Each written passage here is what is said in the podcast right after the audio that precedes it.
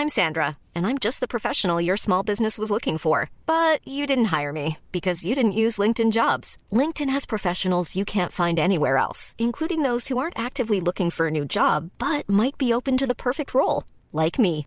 In a given month, over 70% of LinkedIn users don't visit other leading job sites. So if you're not looking on LinkedIn, you'll miss out on great candidates like Sandra. Start hiring professionals like a professional. Post your free job on linkedin.com/people today.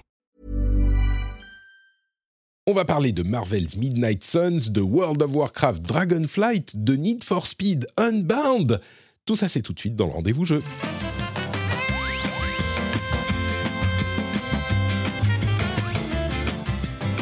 Bonjour à tous et bienvenue dans le rendez-vous jeu du... On est combien? 1er décembre 2022. Je suis Patrick Béja, c'est l'épisode 270 et je suis accompagné alors de deux personnes, mais pas vraiment. On a fait une sorte de faille temporelle. Euh, dans le temps présent de maintenant, on a Cassim Ketfi qui est avec nous. Bonjour Cassim, comment vas-tu? Bonjour, ça va très bien, euh, très impatient de. Je trouve ça joli que ce soit le 1er décembre et que ce soit pile l'épisode 270. Il y a quelque chose de, de poétique là-dedans. On n'avait qu'une dans les seule chiffres. chance sur 10 d'être un épisode euh, qui se finit par zéro. Et on est tombé sur ce moment. Combien est-ce qu'il y en a eu d'épisodes comme ça qui tombaient un premier du mois avec un zéro? Je crois que très très peu. Et en plus, avec Cassim qui va partager ce moment avec nous, c'est clairement un moment exceptionnel. Merci. Merci à toi. Euh, Mais qu'est-ce qu'il y a d'autre dans l'épisode, Patrick? Qu'est-ce qu'il y a d'autre? Il y a aussi Koinski, mais il n'est pas avec nous maintenant. Koinski, c'est un YouTuber qui est spécialisé dans les jeux de gestion et stratégie. Et il nous parle euh, dans un segment préenregistré pendant une demi-heure de Marvel's Midnight Suns. Alors, on le collera tout à l'heure dans euh, l'émission. Et magie du direct, tu vas réagir à ce segment sans l'avoir entendu. Je pense que ça va Eh être oui. un, un grand moment de podcasting. Euh, je disais, je suis avant de commencer l'émission, j'ai très très peu d'énergie. Euh, comme vous le savez, ma fille est encore malade. Oui, oui. Désolé à tous ceux qui euh, en ont marre, mais ça affecte beaucoup ma vie. Et tous les enfants, tous- tous les parents de- d'enfants en bas âge sont désespérés en ce moment parce que tous les enfants sont malades tout le temps. Alors quand on en a moins de deux ans, c'est c'est quatre fois pire. Mais on fait quand même l'émission, on est là au rendez-vous. Mais si jamais euh, je suis très mauvais, bah, vous comprendrez pourquoi. Et heureusement, Cassim est là pour compenser. Donc, euh, Bien sûr. bien. Euh, avant, quand même, de commencer à parler de. On va parler de quoi? J'ai oublié de dire qu'on allait parler de Nintendo aussi. Ils ont fait une connerie, Nintendo. Je sais pas si t'as vu ça, mais une, une vraie connerie, quoi. Une, une Oh, Moi, je l'ai bien aimé, la bande-annonce, mais on verra. Et écoute, oh, non, c'est pas, c'est pas de ça que je parle, c'est de l'autre. Ah. Oh, je Euh, me demande de quoi tu parles. eh bien, on va en parler dans un instant, mais avant ça, je voudrais quand même remercier les nouveaux patriotes, les nouveaux patriotes qui ont rejoint le Patreon du rendez-vous jeu euh, et qui, je suis sûr, ont également rejoint le Discord parce que c'est le meilleur endroit de l'internet. Et donc, je les remercie. Mad T Loves, Gab, FF Fan, je- j'imagine que c'est euh, Football Federation Fan, ça ne peut être que ça dans le jeu vidéo. On a aussi Thibaut avec un O et Nathan, Nathan d'ailleurs, qui est un producteur. Donc c'est grâce à lui qu'on peut faire cet épisode, c'est grâce à lui que euh, j'ai la force de venir quand même, malgré mon niveau de fatigue euh, super héroïque, pire que les Midnight Suns. Donc merci à vous tous et merci à Nathan d'être le nouveau producteur du Rendez-vous Jeu. Eh ben, écoute, euh, Cassim, à moins que tu n'aies quelque chose d'autre à ajouter, je pense qu'on peut se lancer dans les infos importantes à retenir de la semaine. Est-ce que ça te va? Allons-y, parce qu'en plus, il y en a beaucoup. J'avoue que euh, j'ai un tout petit peu fait les fonds de tiroir. Non, pas les fonds de tiroir non plus, mais euh, c'est pas non plus les infos que, que je mettrai en avant à la fin de l'année, on va dire. Il n'empêche, on va commencer avec un truc un peu, un peu léger et marrant. Euh, Nintendo a euh, publié un nouveau trailer pour leur film Mario Brothers The Movie. Euh, et c'est la première fois qu'on voit, c'est un vrai trailer, quoi. On voit vraiment effectivement des, des images un petit peu plus longues et euh, des scènes un petit peu plus longues. On a du Euh, gameplay, quoi, en fait. Voilà, c'est ça, c'est le gameplay trailer. Qu'est-ce que tu en as pensé du coup? Si vous ne l'avez pas vu, vous pouvez aller sur YouTube tout de suite. Qu'est-ce que tu en as pensé de ce, de ce trailer? On a beaucoup d'images, on voit Donkey Kong, on voit Luigi, on voit plein de décors. Là, on sait vraiment à quoi il va ressembler ce film. Tu en as pensé quoi Eh ben écoute, euh, moi qui suis pas forcément un ultra hardcore fan de l'univers Nintendo, euh, moi je trouve que c'est euh, plutôt bien réussi. mention spéciale à la VF qui est vraiment d'excellente qualité et qui sera peut-être de meilleure qualité que la VO. Et, non, j'ai vraiment beaucoup aimé. Il y a beaucoup de références dans le trailer au jeu, mais sans que ce soit fait trop de façon, euh, euh, comment dire, pénible, on va dire. ça ressemble vraiment à un film, même s'il y a des petites références au jeu. Mario est vraiment plombier. et, j'ai vraiment, non, j'ai vraiment bien aimé. Il y a, pas mal d'humour, pas mal de bonnes caractérisations, notamment Peach, qui est pas une damoiselle en détresse et qui a mhm. l'air d'être une dirigeante avec une bonne poigne, on va dire, qui prend les problèmes euh, directement, euh, qui va y régler directement. Euh, mais, euh, mais sinon, ouais, non, moi j'ai plutôt bien aimé. Euh, J'aurais quelques commentaires comme à faire, mais je voudrais savoir ce que tu en as pensé après, peut-être des commentaires un peu plus négatifs, mais, mais vas-y. Écoute, moi dans l'ensemble, ça me semble évidemment à chaque fois que je vois un truc comme ça, je pense à est-ce que mon fils serait intéressé par, par ce film-là Il a pas encore 5 ans, donc il est vraiment petit, et je crois que ça lui ferait un peu trop peur. En plus, il est, comme je vous le dis souvent, il est un petit peu peureux encore. Donc je crois que c'est justement le genre de film qui plaira à un public un petit peu plus âgé, on va dire 7, 8, 10, 12 ans même. Ça a l'air d'être euh, un, public, un, film ciblé sur des euh, pré-ados, euh, début de l'adolescence peut-être.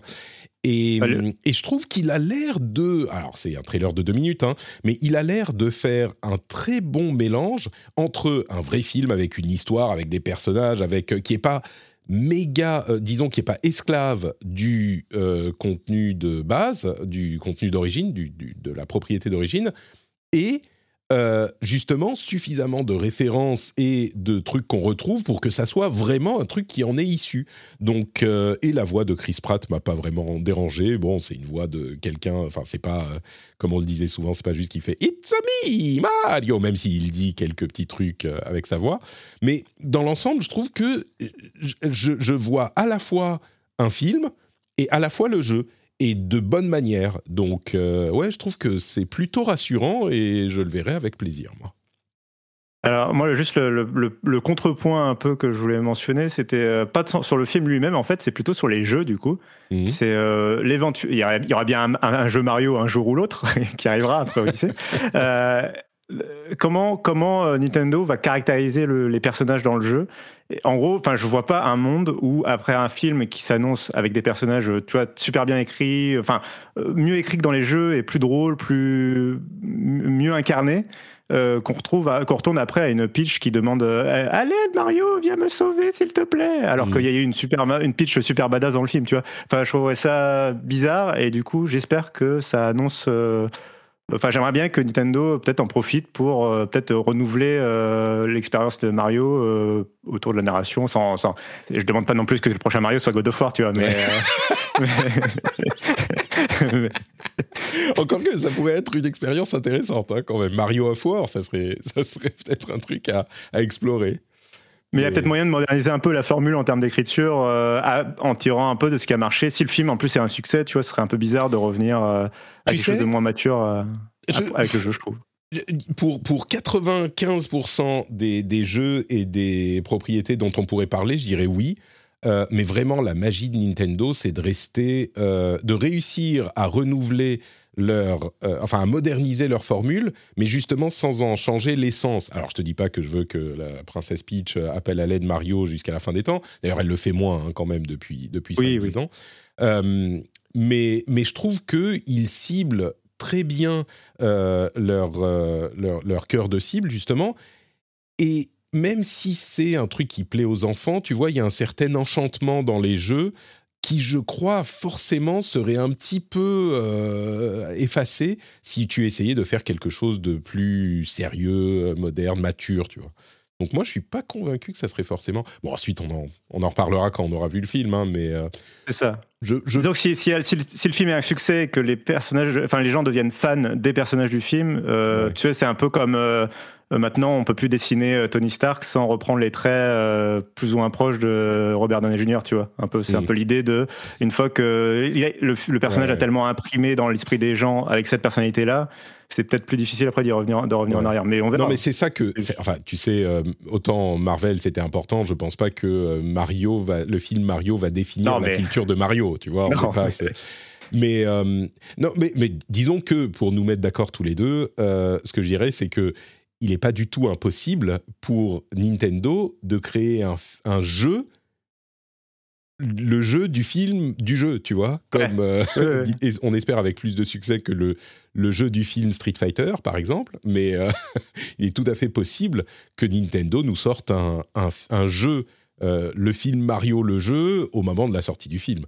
Et peut-être que dans ce contexte-là, il pourrait trouver un truc sympa à faire avec les personnages du film, quoi. Ça, ça pourrait, ça pourrait fonctionner. Euh, c'est comme si Nintendo euh, pouvait sortir plusieurs jeux Mario de plusieurs types euh, pour faire encore plus d'argent. Ça serait possible. En tout cas, impatient de voir le film. Ouais, ouais, moi aussi. J'avais pas vraiment d'attente et là, je pense que ça pourrait être très sympa. Quoi. Bon, mais la connerie dont on voulait parler, c'est pas ça, c'est pas le film, c'est ce qui s'est passé avec le Super World Tour, pardon, le Smash World Tour. C'est quoi le Smash World Tour? Euh, bah, C'est un tournoi de Super Smash Brothers qui est organisé indépendamment de Nintendo et qui a dû être annulé à une semaine de sa tenue après des, euh, des, semaines, enfin une année de euh, sélection, de tournois, de machin. Il y avait une grande, un gros événement prévu dans une semaine aux États-Unis avec la, conclusion du tournoi et ils ont dû annuler parce qu'ils ont reçu un mail de Nintendo leur disant bah désolé vous pouvez pas faire votre truc. Et ils étaient en contact avec Nintendo depuis un moment. Le, message a été publié il y a un ou deux jours par l'organisation du Smash World Tour euh, et c'est comment dire euh, compliqué à plusieurs égards parce que la première chose, c'est que Nintendo n'a jamais soutenu l'e-sport en général et l'e-sport de Smash euh, Brothers en particulier. Et ils ont toujours même mis des bâtons dans les roues à ceux qui essayaient d'organiser une scène e-sport autour de ce jeu. Ça, on le sait depuis longtemps. Mais là, ça va encore plus loin parce qu'ils ont attendu euh, visiblement une semaine avant de leur dire qu'ils n'avaient pas de tenir l'autorisation de tenir ce tournoi. C'est un gros tournoi avec des centaines de milliers de dollars de prix, euh, des gens qui voyagent du monde entier, etc., etc. Et le, le truc qui est qui, atteint. Alors, moi, je dirais pas c'est une connerie de la part de Nintendo. Enfin, je pense que c'est pas très malin de leur part, mais je dirais pas c'est vraiment une connerie d'annuler, de faire annuler un championnat euh, de la part de Nintendo clairement, le faire une semaine avant, c'est n'importe quoi. Mais surtout, en fait, ce qui a l'air de s'être passé, c'est que ils ont envoyé, on va dire, pour simplifier, ils ont envoyé la mauvaise lettre.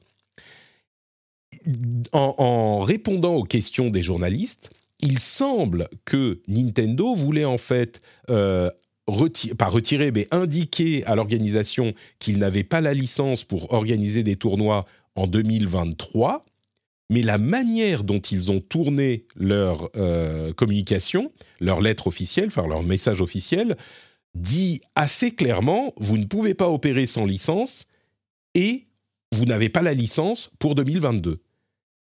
Et je, moi, alors c'est moi qui interprète, mais je pense que c'est quelqu'un, un avocat de chez Nintendo, qui a fait une connerie en rédigeant mal le euh, texte de la lettre qu'ils ont envoyée aux, organisateurs. Et le problème, c'est que maintenant, c'est trop tard, ça fait deux jours déjà, et les gens qui devaient venir, qui devaient venir de partout aux États-Unis et de l'étranger, ont dû commencer à annuler leurs hôtels, leur, euh, l'organisation elle-même a dû annuler la, comment dire, bah, tout ce qui avait euh, trait à l'organisation. Enfin, c'est vraiment une grosse, grosse bourde euh, qui fait du mal à Nintendo dans cette communauté, qui les aime déjà pas beaucoup, même s'ils aiment leur jeu. Euh, mais moi, c'est comme ça que je l'interprète. Est-ce que je, j'ai, euh, tu crois que j'ai bien compris ce qui s'était passé ou je sais pas si tu avais vu cette histoire d'ailleurs de, d'informations un petit peu contradictoires sur ce qu'il pouvait faire en 2022 euh, l'organisme? Non, j'avais suivi l'annulation et j'avais suivi que que d'autres tournois ont acquis, ont payé, enfin ont la licence officielle. Il y a un autre tournoi dont j'ai oublié le nom qui a le qui a, qui a, la licence de Nintendo. Ouais. Qui a eu l'approbation de Nintendo, donc il peut y avoir, ça peut exister de l'e-sport dans Smash. mais non, j'ai surtout vu bah, la déception de la communauté quand à l'annulation euh, de l'événement, quand, l'événement a dû annoncer que, après la réception de cette lettre, euh, l'annulation de, l'événement, euh, toute la, j'ai vu pas mal de gens sur Twitter être assez dépités. Bah, ah, simplement de pas pouvoir y participer, pas pouvoir suivre, pas pouvoir. Bah, c'est une fête, quoi. C'est toujours. Enfin, c'est vraiment. c'est bon, dommage. Surtout si c'est. Alors, par contre, j'avais pas suivi effectivement la question du du quiproquo, là, euh, c'est encore pire parce que tu as, l'impression que du coup, euh, euh, on a. Déjà qu'à la base, c'était une annulation qui, faisait grincer des dents. Là, en, en, plus, c'est, enfin, ce serait une annulation pour rien, pour finalement un truc qui aurait pu avoir lieu. puis, enfin, au-delà du. Ce qui est en plus ce qui est bizarre, c'est de, du coup d'envoyer ça. Ils pouvaient envoyer ça après, dès la fin de l'événement, en disant bon bah l'an prochain vous pouvez pas le faire. Mmh.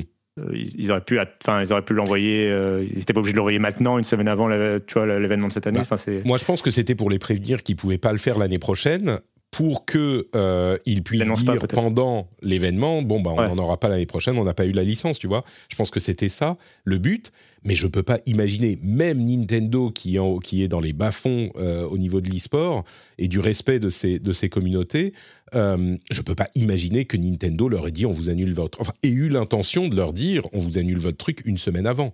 C'est, c'est, ça doit forcément être une bourde, mais c'est une bourde qui est irréparable là. C'est foutu. Et d'ailleurs, je suis sûr que les gens du. du euh, ils le disent d'ailleurs, ils ont essayé de contacter Nintendo après avoir reçu le message qui avait été envoyé juste avant Thanksgiving. Et est-ce que, ou alors peut-être que ça confirme qu'ils voulaient vraiment l'annuler une semaine avant, mais personne chez Nintendo a dit non, non, mais vous pouvez faire celui de 2022, c'est juste pour 2023 que vous pourrez pas Ou alors euh, les gens du championnat étaient complètement dégoûtés et donc ils ont dit bon, bah on fait plus rien, enfin j'en sais rien. Mais ils vont perdre énormément d'argent, c'est vraiment une, un sacré bordel. Et encore. D'ailleurs, le, le, contexte d'envoyer ça euh, pendant Thanksgiving aux États-Unis, quand même, c'est assez particulier. Enfin, personne, enfin, c'est tout est. C'était la veille. un peu bizarre. C'est la veille. Oui, mais bon, peu, importe. Enfin, c'est en général ce genre de, de, communication, tu évites de le faire euh, pendant les fêtes. Du week-end où tout le monde euh, disparaît des bureaux, c'est sûr. Euh, mais bon, ça, tu sais, Nintendo, ils s'en foutent. Hein. Ils voulaient le faire justement avant Thanksgiving, donc ils ont donné le, le, truc. Je peux tout à fait imaginer comment, dans l'administration de, de, Nintendo, tout prend 14 heures, et là, je, je enfin 14 heures, 14 jours ou 14 mois pour prendre la moindre décision. C'était comme ça chez Blizzard quand je travaillais chez eux, donc j'ai un petit peu cette expérience aussi. Et puis, tu, tu, c'est pas toi qui es au service des gens qui organisent les trucs, tu vois. C'est, eux qui utilisent ton travail, ta propriété pour organiser des trucs derrière. Donc, euh, tu as quand même le, le, sentiment que oui, bien sûr, il faut les traiter avec respect et c'est pas quelque chose qu'ils font. Mais bon, t'envoies le truc euh, après Thanksgiving. Pour, si effectivement ce scénario que j'imagine, c'est que ils ont envoyé le truc juste avant Thanksgiving pour le, le, tournoi qui devait être organisé dix jours plus tard, pour les prévenir que l'année prochaine ils pourraient pas faire leur tournoi. Bon, bah ça va, tu vois, ils reviennent de Thanksgiving, ils voient le mail après, à la limite, euh, ils ont le temps de, glisser une petite annonce à la fin du tournoi, et malheureusement, on ne pourra pas revenir euh, en 2023. C'est pas qu'ils doivent changer toute leur euh, organisation du jour au lendemain. Donc ça, envoyé avant Thanksgiving, c'est pas la fin du monde. Si le tournoi avait lieu pendant Thanksgiving, effectivement, c'était plus tard. Donc bon. Mmh Bref, euh, pour signaler quand même, l'essentiel de ce que ne veut pas Nintendo, c'est la modification du code de ces jeux. Et il y a des, jeux, des versions du jeu euh, qui sont modifiées pour tourner avec des composantes en ligne, pour qu'ils puissent faire des tournois en ligne. Et généralement, c'est ces outils-là qu'ils interdisent avec le plus de véhémence. Euh, si je ne me trompe pas, le championnat en question n'utilisait pas ces outils-là. Donc, ils pensaient pouvoir avoir la licence. Et ils ne l'ont pas eu finalement. Il y a d'ailleurs, euh, il mentionne des problèmes dans la sécurité, la, sécurité de l'organisation du tournoi chez Nintendo. Donc bon, ça, je ne sais pas de quoi il en retourne. Ce qui est sûr, c'est que euh, bah, c'est un gros bordel. L'autre euh, grosse news que je voulais évoquer, c'est les manigances de Microsoft. Alors, on n'a pas fini d'en parler de, cette, euh, de ces histoires autour du rachat de Microsoft, enfin du rachat de Activision Blizzard par Microsoft. Et comme tu es officiellement le plus grand spécialiste de Microsoft euh, de France, euh, Cassim. Je voyais venir. je, je, vais peut-être te demander de, de, nous dire de quoi il s'agit cette fois, de ces manigances avec l'Union européenne. Qu'est-ce qui se passe? Euh, ouais, alors quand tu dis ça, ça t'as l'impression qu'ils sont en train de, c'est vraiment un complot euh, avec l'Union européenne. Ils, sont, ils, ont des capuches et tout. Ils se, ils se rencontrent la nuit. Euh, mais euh, euh, donc en fait, donc le, le, le rachat d'Activision Blizzard par Microsoft, il a été annoncé en janvier 2022. On est en décembre 2022 et il n'a toujours pas été euh, intégré ou validé quoi. Microsoft se laisse officiellement jusqu'à juin 2023, grosso modo, pour finaliser ce, ce rachat massif. Or, euh, il y a pas mal d'autorités, notamment euh, l'autorité américaine et l'autorité britannique, qui grincent des dents avec ce rachat. Euh, d'une part, parce qu'ils ont, ils ont des, des, craintes légitimes, soit venant de l'industrie, soit de même sur le, la question du marché du cloud gaming, la question du marché de l'abonnement, la question de Call of Duty et d'autres petites questions. sur le poids que pourrait avoir Microsoft à terme si ce rachat devait être validé. Euh, et il y a aussi le fait que, dans un aspect politique plus global, ils aimeraient, euh, notamment aux États-Unis, faire un exemple euh, d'un gros rachat fait par un géant de la tech, on va dire un des GAFAM, avec Microsoft, peut-être en essayant de, bloquer, le, rachat pour faire en sorte de mettre un frein au poids que sont en train de prendre les géants américains euh, dans, leur, dans, leur, rachat un peu à outrance, euh, même si là, dans, ce, dans le contexte précis du jeu vidéo, ce serait peut-être moins pertinent que pour d'autres achats, d'autres boîtes. Euh, ça, c'est pour le, blocage actuel du dossier. Et du coup, Microsoft, ils ont eu une petite idée, visiblement, d'après Reuters, pour peut-être essayer d'accélérer un peu les choses ou, de leur donner plus de poids dans la négociation avec les Britanniques et avec les Américains. C'est de faire accepter le rachat par l'Union européenne plus rapidement et il le ferait en, euh, bah, en validant des chèques, c'est-à-dire en, en, acceptant euh, euh, quelques comment dire quelques j'ai oublié le terme. Tu, veux dire des chèques, genre des des, des non non non des, chèques comme comme de l'argent, mais dans le sens là, ce serait ah plutôt des des des, des promesses politiques, c'est-à-dire par ah exemple. de, de, dire bon bah Call of Duty on va le garder sur toutes les plateformes pendant au moins 10 ans on vous le promet noir sur blanc auprès euh, ça fait partie de l'accord avec les autorités pour. Euh, ouais, c'est ce dont on parlait. On sait, on sait pas que c'est spécifiquement Call of Duty qui est le nœud du, du problème euh, sur cette affaire. on sait juste, enfin, on sait, c'est des, des, rumeurs qui sont reportées, rapportées par Reuters. On sait juste qu'il serait prêt à signer des accords avec l'Union européenne. Ah, et le, le, le, deal de 10 ans serait un des principaux accords, en l'occurrence dans l'accord avec l'Union européenne. Et le but du coup serait que l'Union européenne comme ça valide rapidement euh, le truc, par exemple en janvier, quoi. Et, euh, et dans la foulée, du coup, Microsoft puisse dire ah ben vous voyez, euh, et qu'il puisse dire aux Américains et aux Britanniques, vous voyez, dans l'Union européenne, ils ont validé le truc, donc on est gentil, donc validez notre rachat s'il vous plaît. En plus, l'Union européenne est généralement la plus stricte sur ces questions de contrôle des, des, des géants de la tech et même des marchés. Donc, euh, s'ils réussissent à faire valider par l'UE, effectivement, ça pourrait leur donner des cartouches pour dire non, mais c'est bon, les gars, ne euh, faut pas être plus royaliste que, le roi. On a eu le truc accepté. Est-ce que tu vois une autre chose qu'ils pourraient donner comme euh, garantie? C'est ça qu'on cherchait le mot, non? Comme garantie signée que cette, cette question que Call of Duty soit sur PlayStation pendant au moins 10 ans, ou, c'est vraiment le truc principal qui accroche? Là, comme ça, j'ai un peu du mal à en voir d'autres. Il y en a peut-être une auquel je pense, mais qui n'est pas du tout à l'ordre du jour de la part de Microsoft, mais peut-être que c'est une crainte que pourraient avoir les autorités. C'est euh, de garantir qu'aucun jeu ne sera exclusif au Game Pass euh, pour les années à venir. C'est-à-dire qu'aujourd'hui, les jeux, il n'y a aucun jeu qui est exclusif au Game Pass. Tous les jeux sont commercialisés dans le, bah dans le commerce. Tu peux acheter ton, ton Halo à, enfin, Halo c'est un free to play. Mais bref, tu peux acheter ton dernier Gears of War à 70 euros ou ton Forza Horizon à 70 euros. T'es pas obligé d'avoir le Game Pass pour accéder aux jeux de, de Microsoft. Alors qu'une série Netflix, il faut être abonné à Netflix pour regarder une série Netflix. Euh, en attendant qu'elle sorte éventuellement en Blu-ray plus tard. Donc, euh, donc on pourrait imaginer qu'à l'avenir, Microsoft, il souhaite sortir des jeux directement dans le Game Pass sans une sortie euh, euh, à acheter à côté. et ça, peut-être les autorités, pour, un peu limiter le poids que pourrait avoir le Game Pass à l'avenir dans le marché du jeu vidéo, ils pourraient peut-être bloquer Microsoft en disant non, vous, vous allez nous garantir que vous allez continuer à vendre des jeux à Amazon, à la Fnac et, à compagnie, et compagnie ou dans votre store en dehors du Game Pass dans les années à venir. Je sais pas. C'est un truc qui pourrait être, euh, être tout à fait cohérent et qui pourrait convenir à toutes les parties, effectivement, parce que comme ça, les, concurrents de Microsoft gardent l'accès au jeu, mais la force du Game Pass qui est, euh, bah, on paye 10 euros par mois et on a accès à tout, reste quand même importante. Ok, il n'y a pas d'exclusif, et peut-être que Microsoft voudrait faire des exclusivités, ça me paraît pas certain, enfin ça dépend peut-être du jeu, mais, le, Game Pass, avec la présence des jeux en question, est renforcé malgré tout. Donc c'est peut-être un compromis, effectivement. Moi, je pense que ça pourrait être l'un des, trucs qu'ils demandent, peut-être pas sur 10 ans, mais, euh, mais au moins sur quelques années. À voir. Euh, ça, serait vraiment intéressant du coup de voir euh, si l'Union européenne accorde le truc, parce qu'effectivement, s'ils accordent le truc, bah ça, donne du poids aux arguments de Microsoft. Et de toute façon, comme on le disait depuis le début, euh, je vois mal le deal ne pas se faire avec ces quelques garanties que pourrait offrir Microsoft, qui pourrait être obligé de donner, mais, voilà. Euh, j'ai une question subsidiaire pour toi.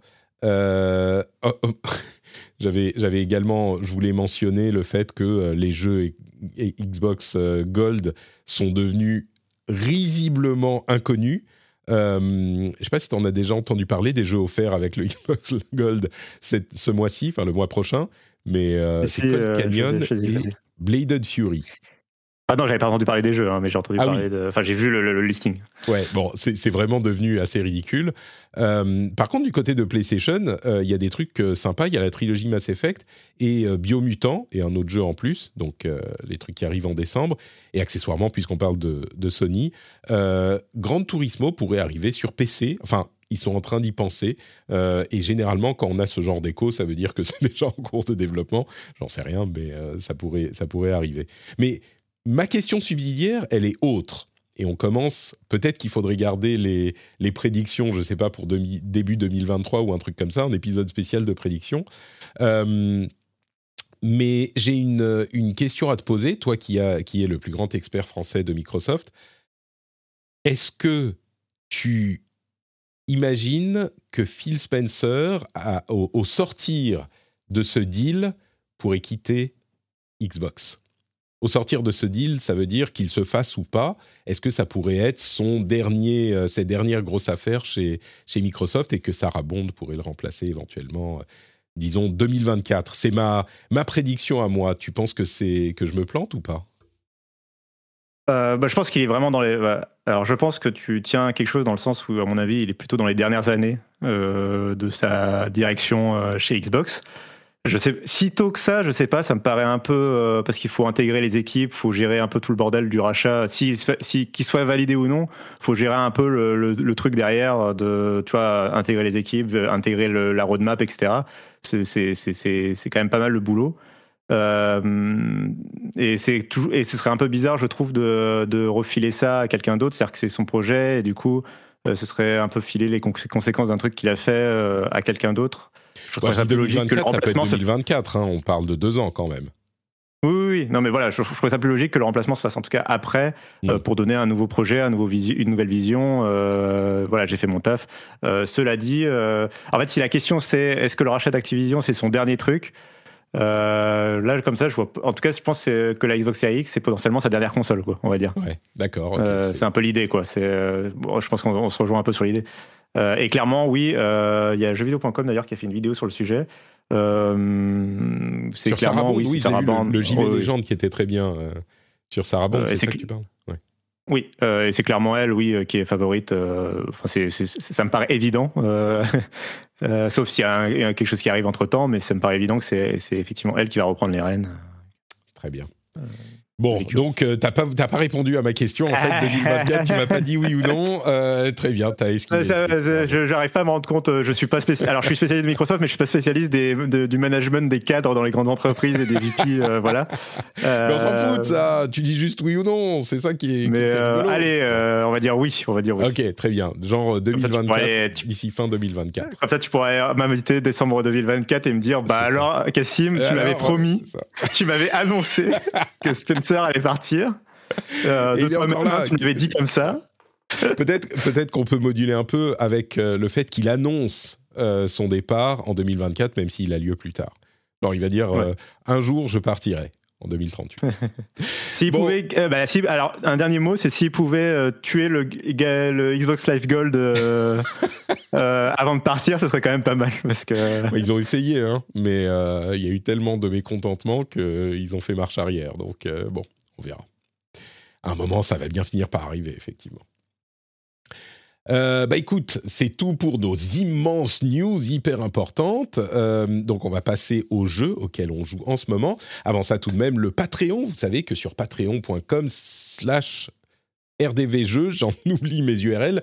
Euh, vous pouvez, j'ai bugué, tu sais, il y avait le temps de chargement de lag sur ma, sur ma tête. Euh, Patreon.com slash RDV jeux, vous pouvez soutenir le rendez-vous jeu. Vous pouvez faire comme tous les gens formidables, merveilleux qui décident de mettre quelques sous dans le soutien d'une, euh, d'un créateur qu'ils apprécient. Si vous passez de bons moments et qu'on vous informe, qu'on vous distrait et qu'on vous donne on vous fait passer un, un bon moment, effectivement, eh ben vous pouvez peut-être aller sur patreon.com slash rdvjeux et regarder s'il y a un niveau de soutien qui vous convient patreon.com slash rdvjeux et un grand grand merci à tous ceux qui soutiennent l'émission puisque c'est comme ça qu'elle existe. Euh, sachez que sans votre soutien, l'émission n'existerait pas. En fait, sans votre soutien, je ne pourrais pas faire ce métier et je ne pourrais pas euh, euh, continuer à faire l'émission. Donc, quand je vous dis que je vous remercie, ça vient vraiment du fond du fond du cœur et je vous envoie des vrais gros bisous à tous qui soutenaient l'émission ou qui y pensaient peut-être.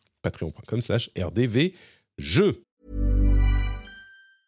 Mom deserves the best, and there's no better place to shop for Mother's Day than Whole Foods Market. They're your destination for unbeatable savings, from premium gifts to show-stopping flowers and irresistible desserts. Start by saving 33% with Prime on all body care and candles. Then get a 15-stem bunch of tulips for just $9.99 each with Prime. Round out Mom's menu with festive rosé, irresistible berry chantilly cake, and more special treats. Come celebrate Mother's Day at Whole Foods Market. Hiring for your small business? If you're not looking for professionals on LinkedIn, you're looking in the wrong place. That's like looking for your car keys in a fish tank.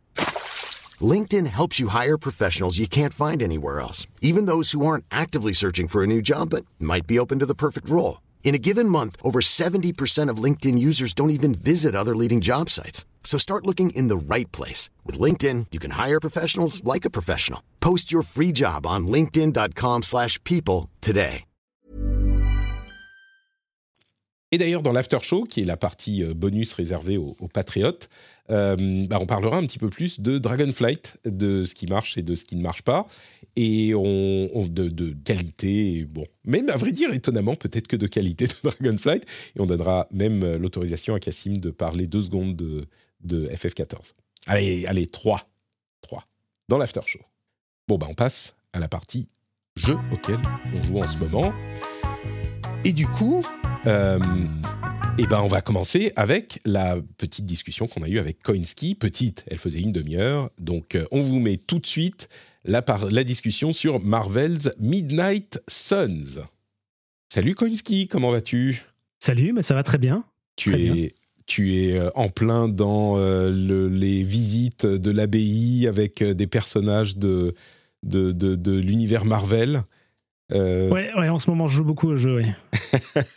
Tiens, alors avant qu'on commence, avant qu'on commence vraiment à parler de, de, euh, de Midnight Suns, euh, juste un petit mot sur toi.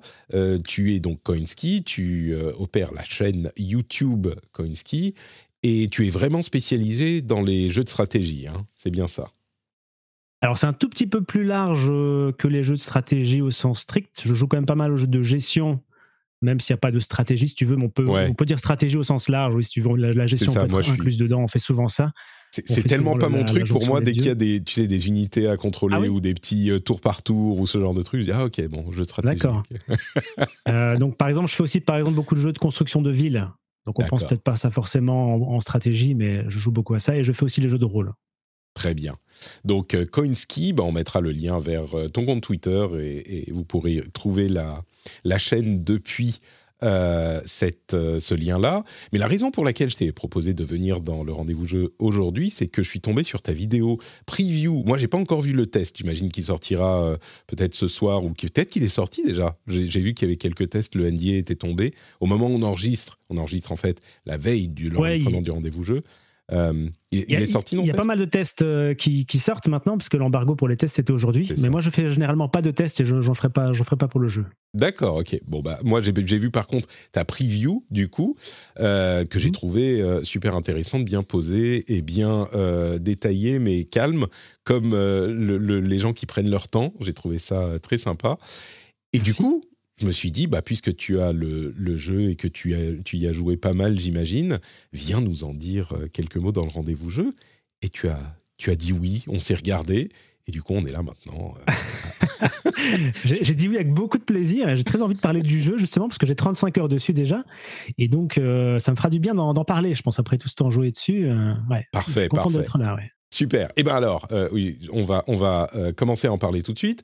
Bah, je vais te laisser faire l'introduction, la présentation de Midnight Suns, ce que c'est. Et, et puis on pourra discuter de ce qui est bien, ce qui est pas bien, ce qui t'a plu, etc. Donc, c'est quoi Midnight Suns?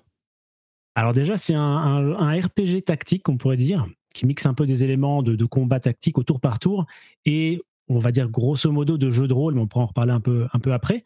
Et ce qui est intéressant, ce qui m'a intéressé dès le début avec ce jeu-là, c'est qu'il est développé par Firaxis. Je ne sais pas si tu connais le studio.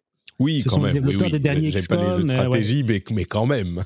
tu connais Firaxis, euh, c'est XCOM, donc les reboots, c'est les dernières civilisations, donc c'est quand même des, des, poids lourds dans la stratégie. Donc ça, c'est un de mes studios préférés. Et le jeu sort le, 2 décembre, donc euh, demain a priori, sur PC, sur console.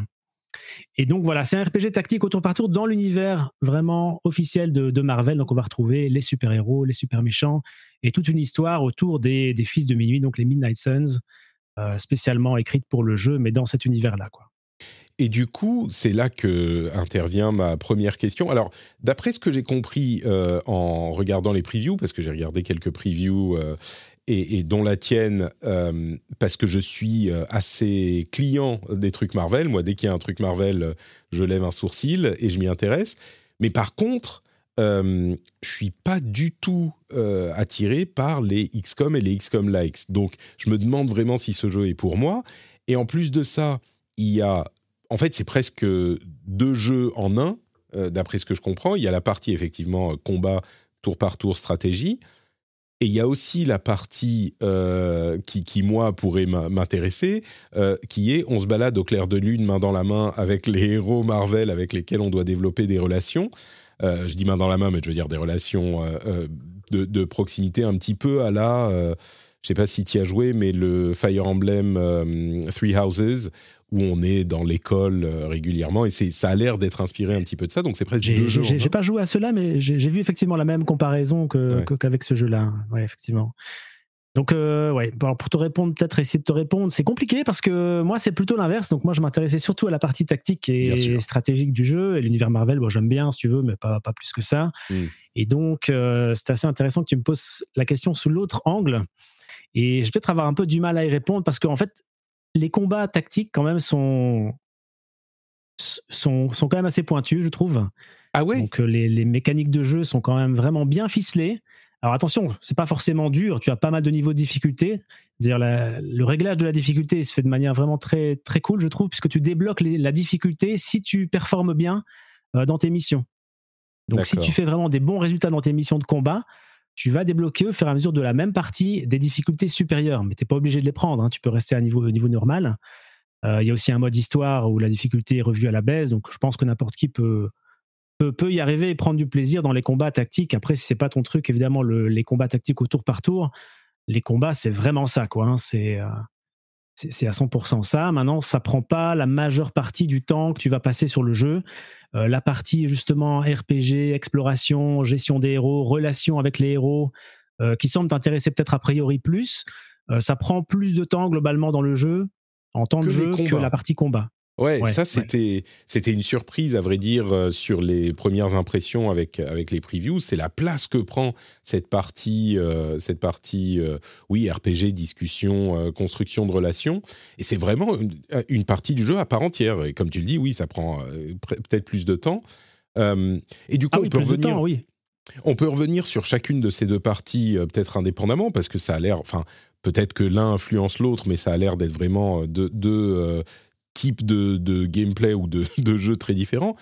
Mais en fait, j'ai sur la, je pense que beaucoup de gens vont se poser la question sur la partie combat euh, dans les mêmes termes que moi, parce que attirés par la licence Marvel, ils vont se dire, bah peut-être que je pourrais essayer ça, mais si je suis pas client des euh, des, jeux tactiques de ce type-là, est-ce que et, et, le fait que tu me dis c'est quand même assez pointu, j'ai envie de te demander, est-ce que c'est difficile Est-ce que c'est aussi compliqué qu'un XCOM où il faut vraiment euh, gérer ses personnages, gérer les probabilités de toucher? Je sais qu'il y a un système de, de, cartes euh, qui te donne les différents coups que tu peux faire un petit peu au hasard. Ce qui a été expliqué de manière assez intéressante par les développeurs, ils disaient dans un jeu comme XCOM, on peut mettre une probabilité de toucher qui va être en fonction de la position, de la couverture, etc., de 50, 90, etc. Ouais dans un jeu de super-héros, tu vas pas dire euh, Iron Man, il a 47% euh, de chance de mettre son coup de poing. Hein. C'est pas du truc. Donc ils ont mis le, hasard un petit peu différemment dans le jeu avec cette partie euh, Tout à fait. carte.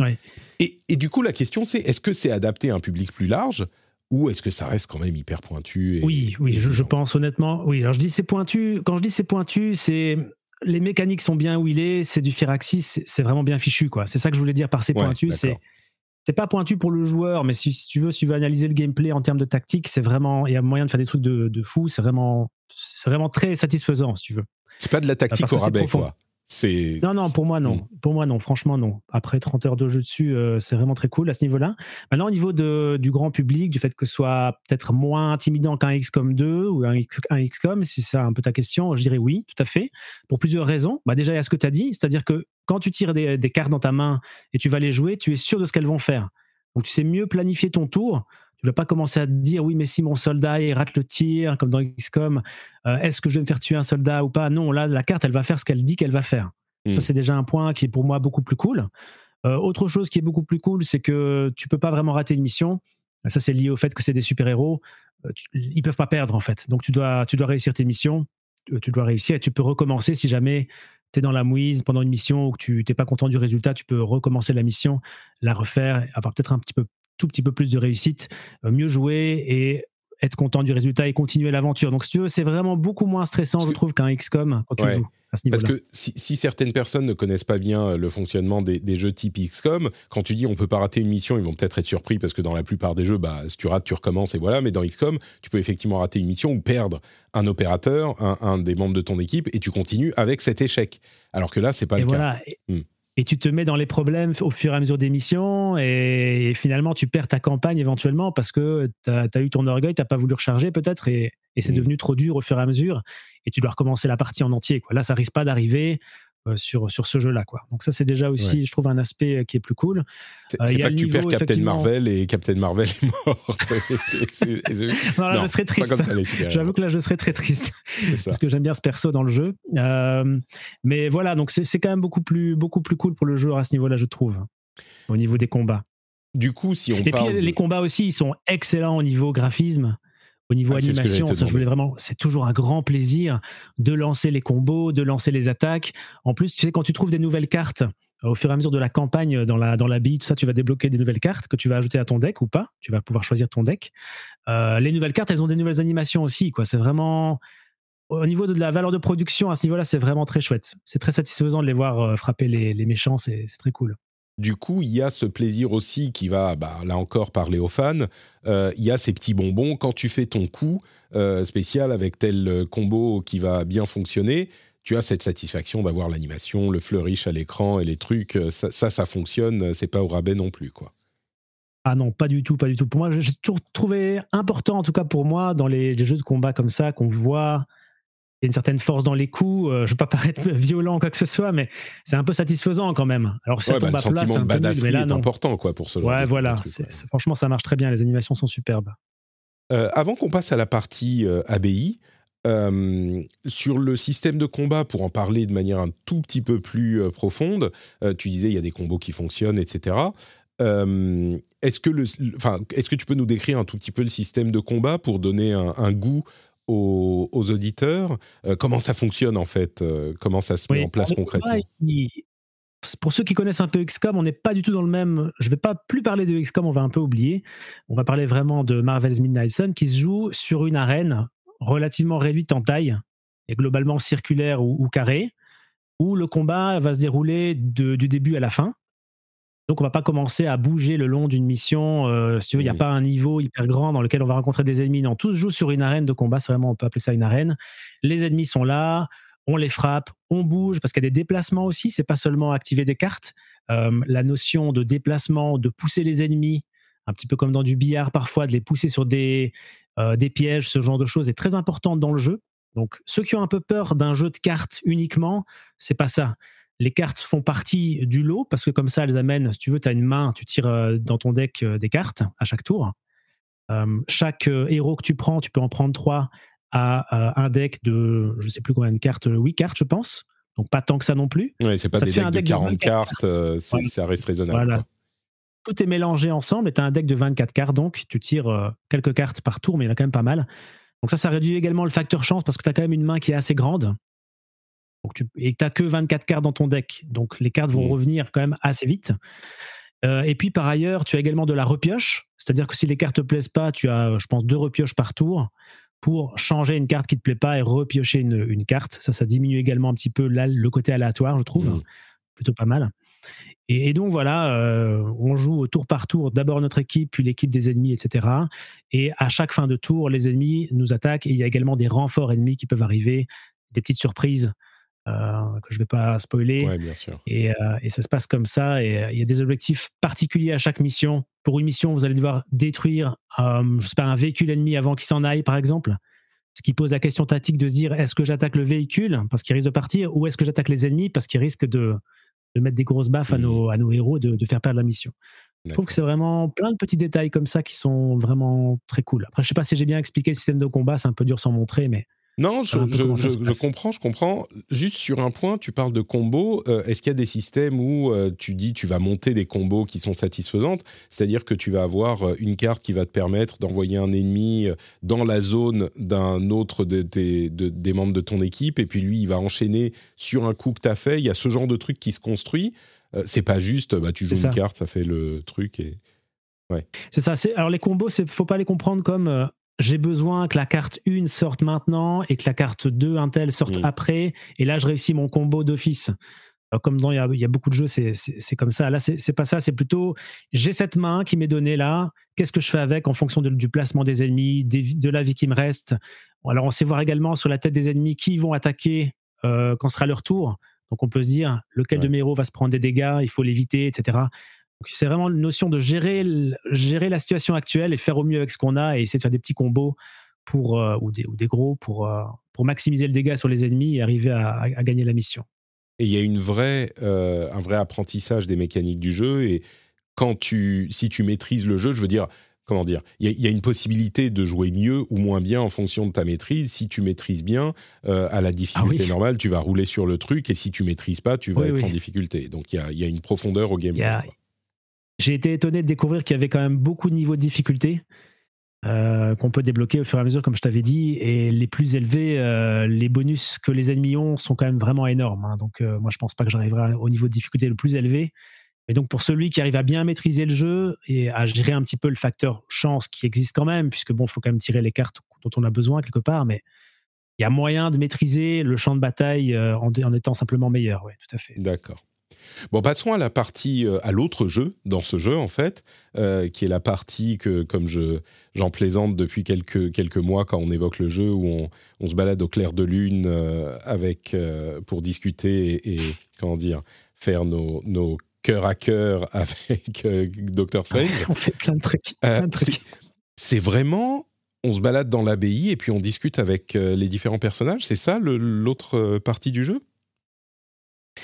Alors c'est un peu plus compliqué que ça. En fait, moi, je séparais le jeu peut-être quasiment en trois parties. Hmm. Tu as la partie combat qui est vraiment séparée de l'abbaye, mais dans la partie abbaye, je séparais encore en deux. Parce que pour moi, il y a vraiment deux. Si tu veux, c'est la même instance. Tu, diriges ton personnage à la troisième vue, en temps réel, tu te balades, tu parles aux gens, etc. Tu actives des objets, etc. Donc tu es dans le même monde, mais il y a quand même deux parties bien distinctes pour moi. Il y a la partie dans l'abbaye où tu es dans le bâtiment principal, peux en sortir librement, aller de l'autre dehors, mais quand tu es dedans, là-dedans, tu vas avoir le côté gestion de base, entre guillemets, entre les missions. Donc, tu vas avoir tous les postes pour améliorer tes cartes. tu vas avoir les postes pour faire des recherches, pour créer des nouvelles cartes, pour acheter des cadeaux pour, pour tes copains, leur parler, pour faire des missions, etc. Donc tout ça est vraiment condensé globalement là. Et ça, pour moi, c'est quand même un tout petit peu différent de la troisième partie, entre guillemets, qui est quand tu sors de ce bâtiment principal-là, tu es dans un vaste domaine qui est le domaine de l'abbaye, le parc, en fait, si tu veux, euh, où tu as la partie un peu exploration RPG qui est plus présente. Donc, tu vas te balader dans des chemins, tu vas ouvrir des coffres, euh, tu vas faire avancer des fois l'histoire en, en rencontrant un personnage qui est sorti là parce qu'il y a un truc à faire et tu vas l'aider et ça va faire avancer l'histoire. Euh, tu as des fois également des petits puzzles à, à, trouver et à, et à, accomplir. Et puis parfois également, tu as des combats. Tu as certains combats qui peuvent ah se dérouler euh, dans cette phase-là. Oui, tu as quelques combats qui peuvent arriver à ce moment-là, euh, qui te permettent d'avoir des petits bonus, en fait, ou des gros bonus. ouais, tu as ça. Donc, tu as pas mal de choses que tu peux faire, mais je, je séparerais vraiment ça de, de, de l'abbaye elle-même, bâtiment principal. D'accord. Donc trois parties euh, différentes, donc une partie combat, une partie gestion et une partie, euh, oui, RPG quoi, enfin discussion, on va dire ça comme ça. Ouais, bah c'est pas tout, c'est pas tant discussion que ça parce que tu as moins de personnages justement quand tu es dehors. Là, tu vas ramasser des mm. ingrédients, faire des puzzles, euh, ah, débloquer des ça, nouveaux passages. Ok, je comprends. Ouais, c'est plus une côté une partie comme ça où tu vas tu vas explorer. Après, des fois, il y a des personnages qui sont dehors et tu vas avec, avec eux des fois dehors aussi, mais ils sont plus souvent dans l'abbaye. Ok, donc c'est dans l'abbaye au, cours de la partie gestion. Euh, c'est carrément cette troisième partie, une partie complètement différente. Euh, Alors c'est imbriqué dans la partie euh, abbaye bâtiment principal. c'est juste que quand tu sors, bah, tu as le parc et tout ça. quoi. D'accord. comment ça se passe du coup? C'est des discussions en mode RPG classique. Et si tu as une relation qui se renforce avec un personnage, il va avoir des coups plus forts ou c'est ce genre de truc? C'est ça, tu vas, leur parler et tu auras des fois des choix de dialogue dans la, conversation. Et ces choix de dialogue, selon ce que tu choisis, en fonction de la personnalité que tu connais, qui est en face de toi. Par exemple, si tu as Blade, tu, je pense que je vais pas trop spoiler en disant que si tu fais des blagues, ça marche pas très souvent. Il n'aime pas trop rigoler apparemment, ou alors les, les blagues du, du, perso sont nulles, mais euh, voilà, en fonction de la personnalité, tu sais plus ou moins ce qu'il vaut mieux répondre, mais ça, on te le dit pas à l'avance le résultat, et quand tu vas choisir la réponse, ça va lui plaire ou ça va lui déplaire, tu vas gagner un peu de relation ou tu vas en perdre. La plupart du temps, tu en gagnes quand même. Hein, mais, euh, ouais. Oui, là encore, j'imagine que le but n'est pas de te piéger, quoi. Non, non, le but c'est d'apporter un petit peu de, comment dire, euh, le côté un peu relationnel et émotionnel dans, dans le jeu, c'est assez sympa. Tu as ça, et puis tu as également des choix qui vont te, te faire basculer d'un côté plus lumineux ou plus, plus obscur, puisqu'il y a ça ah. dans le côté RPG, dans la, le développement du personnage. Euh, tu vas pouvoir avoir une jauge que tu vas faire aller vers le côté obscur ou le côté euh, lumineux, et tu vas obtenir des bonus liés à ce côté-là au fur et à mesure que tu vas progresser d'un côté ou de l'autre. Est-ce que Ouais, on va laisser peut-être. Euh, je suis sûr que ça a une influence sur le gameplay aussi, le côté lumineux. Ça me fait penser à Paragon et euh, comment ça s'appelle dans, dans. Exactement. Euh, c'est, ça, c'est un design qui est un petit peu d'une, enfin, d'une génération précédente. J'ai l'impression, genre, soit t'es, es gentil, soit t'es méchant, mais passons. est-ce que c'est au niveau narratif quelque chose d'intéressant? Parce que justement, si ça prend autant de place, les relations avec les autres personnages, est-ce qu'il y a des moments où tu t'attaches au perso, où tu es surpris, où tu es amusé? Est-ce que c'est bien écrit? Est-ce que c'est, euh, euh, pour faire un anglicisme, est-ce que c'est fun? Est-ce que c'est enjoyable? Pardon, je ne sais pas pourquoi j'ai sorti enjoyable, mais c'est le mot qui me vient. Est-ce que c'est enjoyable de passer du temps avec ces persos dans cette abbaye? Parce que si ça prend autant de temps, il faut que ça soit bien écrit, quoi, que ça, te fasse rire. Ou... Alors, c'est amusant parce que en fait, quand tu, vas leur parler, tu passes quand même du temps avec eux. Et moi, en tout cas, le ressenti que j'ai, c'est que je m'attache à eux quand même. Ça fonctionne, sur moi en tout cas. Et donc, quand je vais en combat avec eux, puis je reviens, je leur parle et tout, c'est assez cool, tu vois, d'avoir ce côté un petit peu, on fait, on fait des combats ensemble, mmh. on discute, on monte la relation, etc. Après, je vais pas mentir, les dialogues, euh, il y a à boire et à manger. Mmh. Donc euh, de temps en temps, ils vont sortir, ils sortent beaucoup des punchlines, tu vois, c'est Marvel quoi. Donc ils vont un peu se tirer la bourre, ils vont, ils vont se moquer un peu les uns des autres ou se fâcher des fois, euh, sortir des blagues. Je dirais, ça dépendra pour, pour les personnes, mais la moitié du temps, ça tombe un peu à l'eau quoi. Ah oui. Bon, bah ok, c'était pas très très intéressant ce qu'il me dit là. Et puis des fois, bah, quand même, ça te fait sourire ou ça te fait un peu rigoler. Il y a des moments où ça marche et des moments où ça marche un peu moins bien. Mais globalement, c'est pas exceptionnel, mais c'est pas mal non plus. quoi. D'accord. C'est pas un mauvais moment. Il y a, y a, des bons moments quand même parce que si c'est si c'est la moitié du jeu, euh, je me dis il faut, faut pas la moitié, mais enfin une bonne partie du jeu, faut quand même que, que quand, tu pars avec eux, ça soit pas une tannée quoi. Oui, non, il y a des bons moments avec les héros. Il n'y a pas, il a pas tellement de soucis avec ça. C'est juste que voilà, c'est pas non plus de l'écriture euh, incroyable. Après, bon, euh, je vais peut-être me faire des ennemis, mais quand je regarde un film de super-héros, je ne pense pas que je me souvienne beaucoup de dialogues qui m'aient franchement autant marqué que ça non plus. Après, toi, tu es peut-être fan, je ne sais pas, mais oh, y a quelques, j'aime bien, mais disons que il y a quelques lignes de dialogue sur les, les 25 films Marvel euh, dont, que je retiens et que je trouve très très bien écrites. Mais, mais oui, je comprends que. Enfin, disons que quand tu regardes le film, il y a des moments drôles, il y a des moments euh, touchants, il y a des.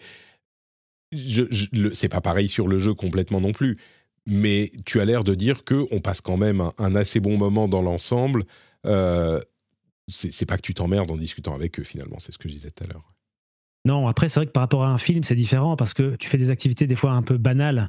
Hmm. Genre, tu, tu, vas à la pêche avec, euh, avec euh, Spider-Man, euh, vous parlez un peu. Ouais, c'est vrai, tu le fais, tu peux le faire. Tu peux aussi prendre Blade si tu veux, tu vas t'amuser un peu moins bien. Hmm. Mais ouais, tu, fais des trucs comme ça, quoi, un peu. C'est un peu l'optique, c'est vraiment la vie de tous les jours. Euh, on discute et finalement, on parle pas si souvent. On parle un peu également des méchants, etc., de ce qui se passe, bien sûr.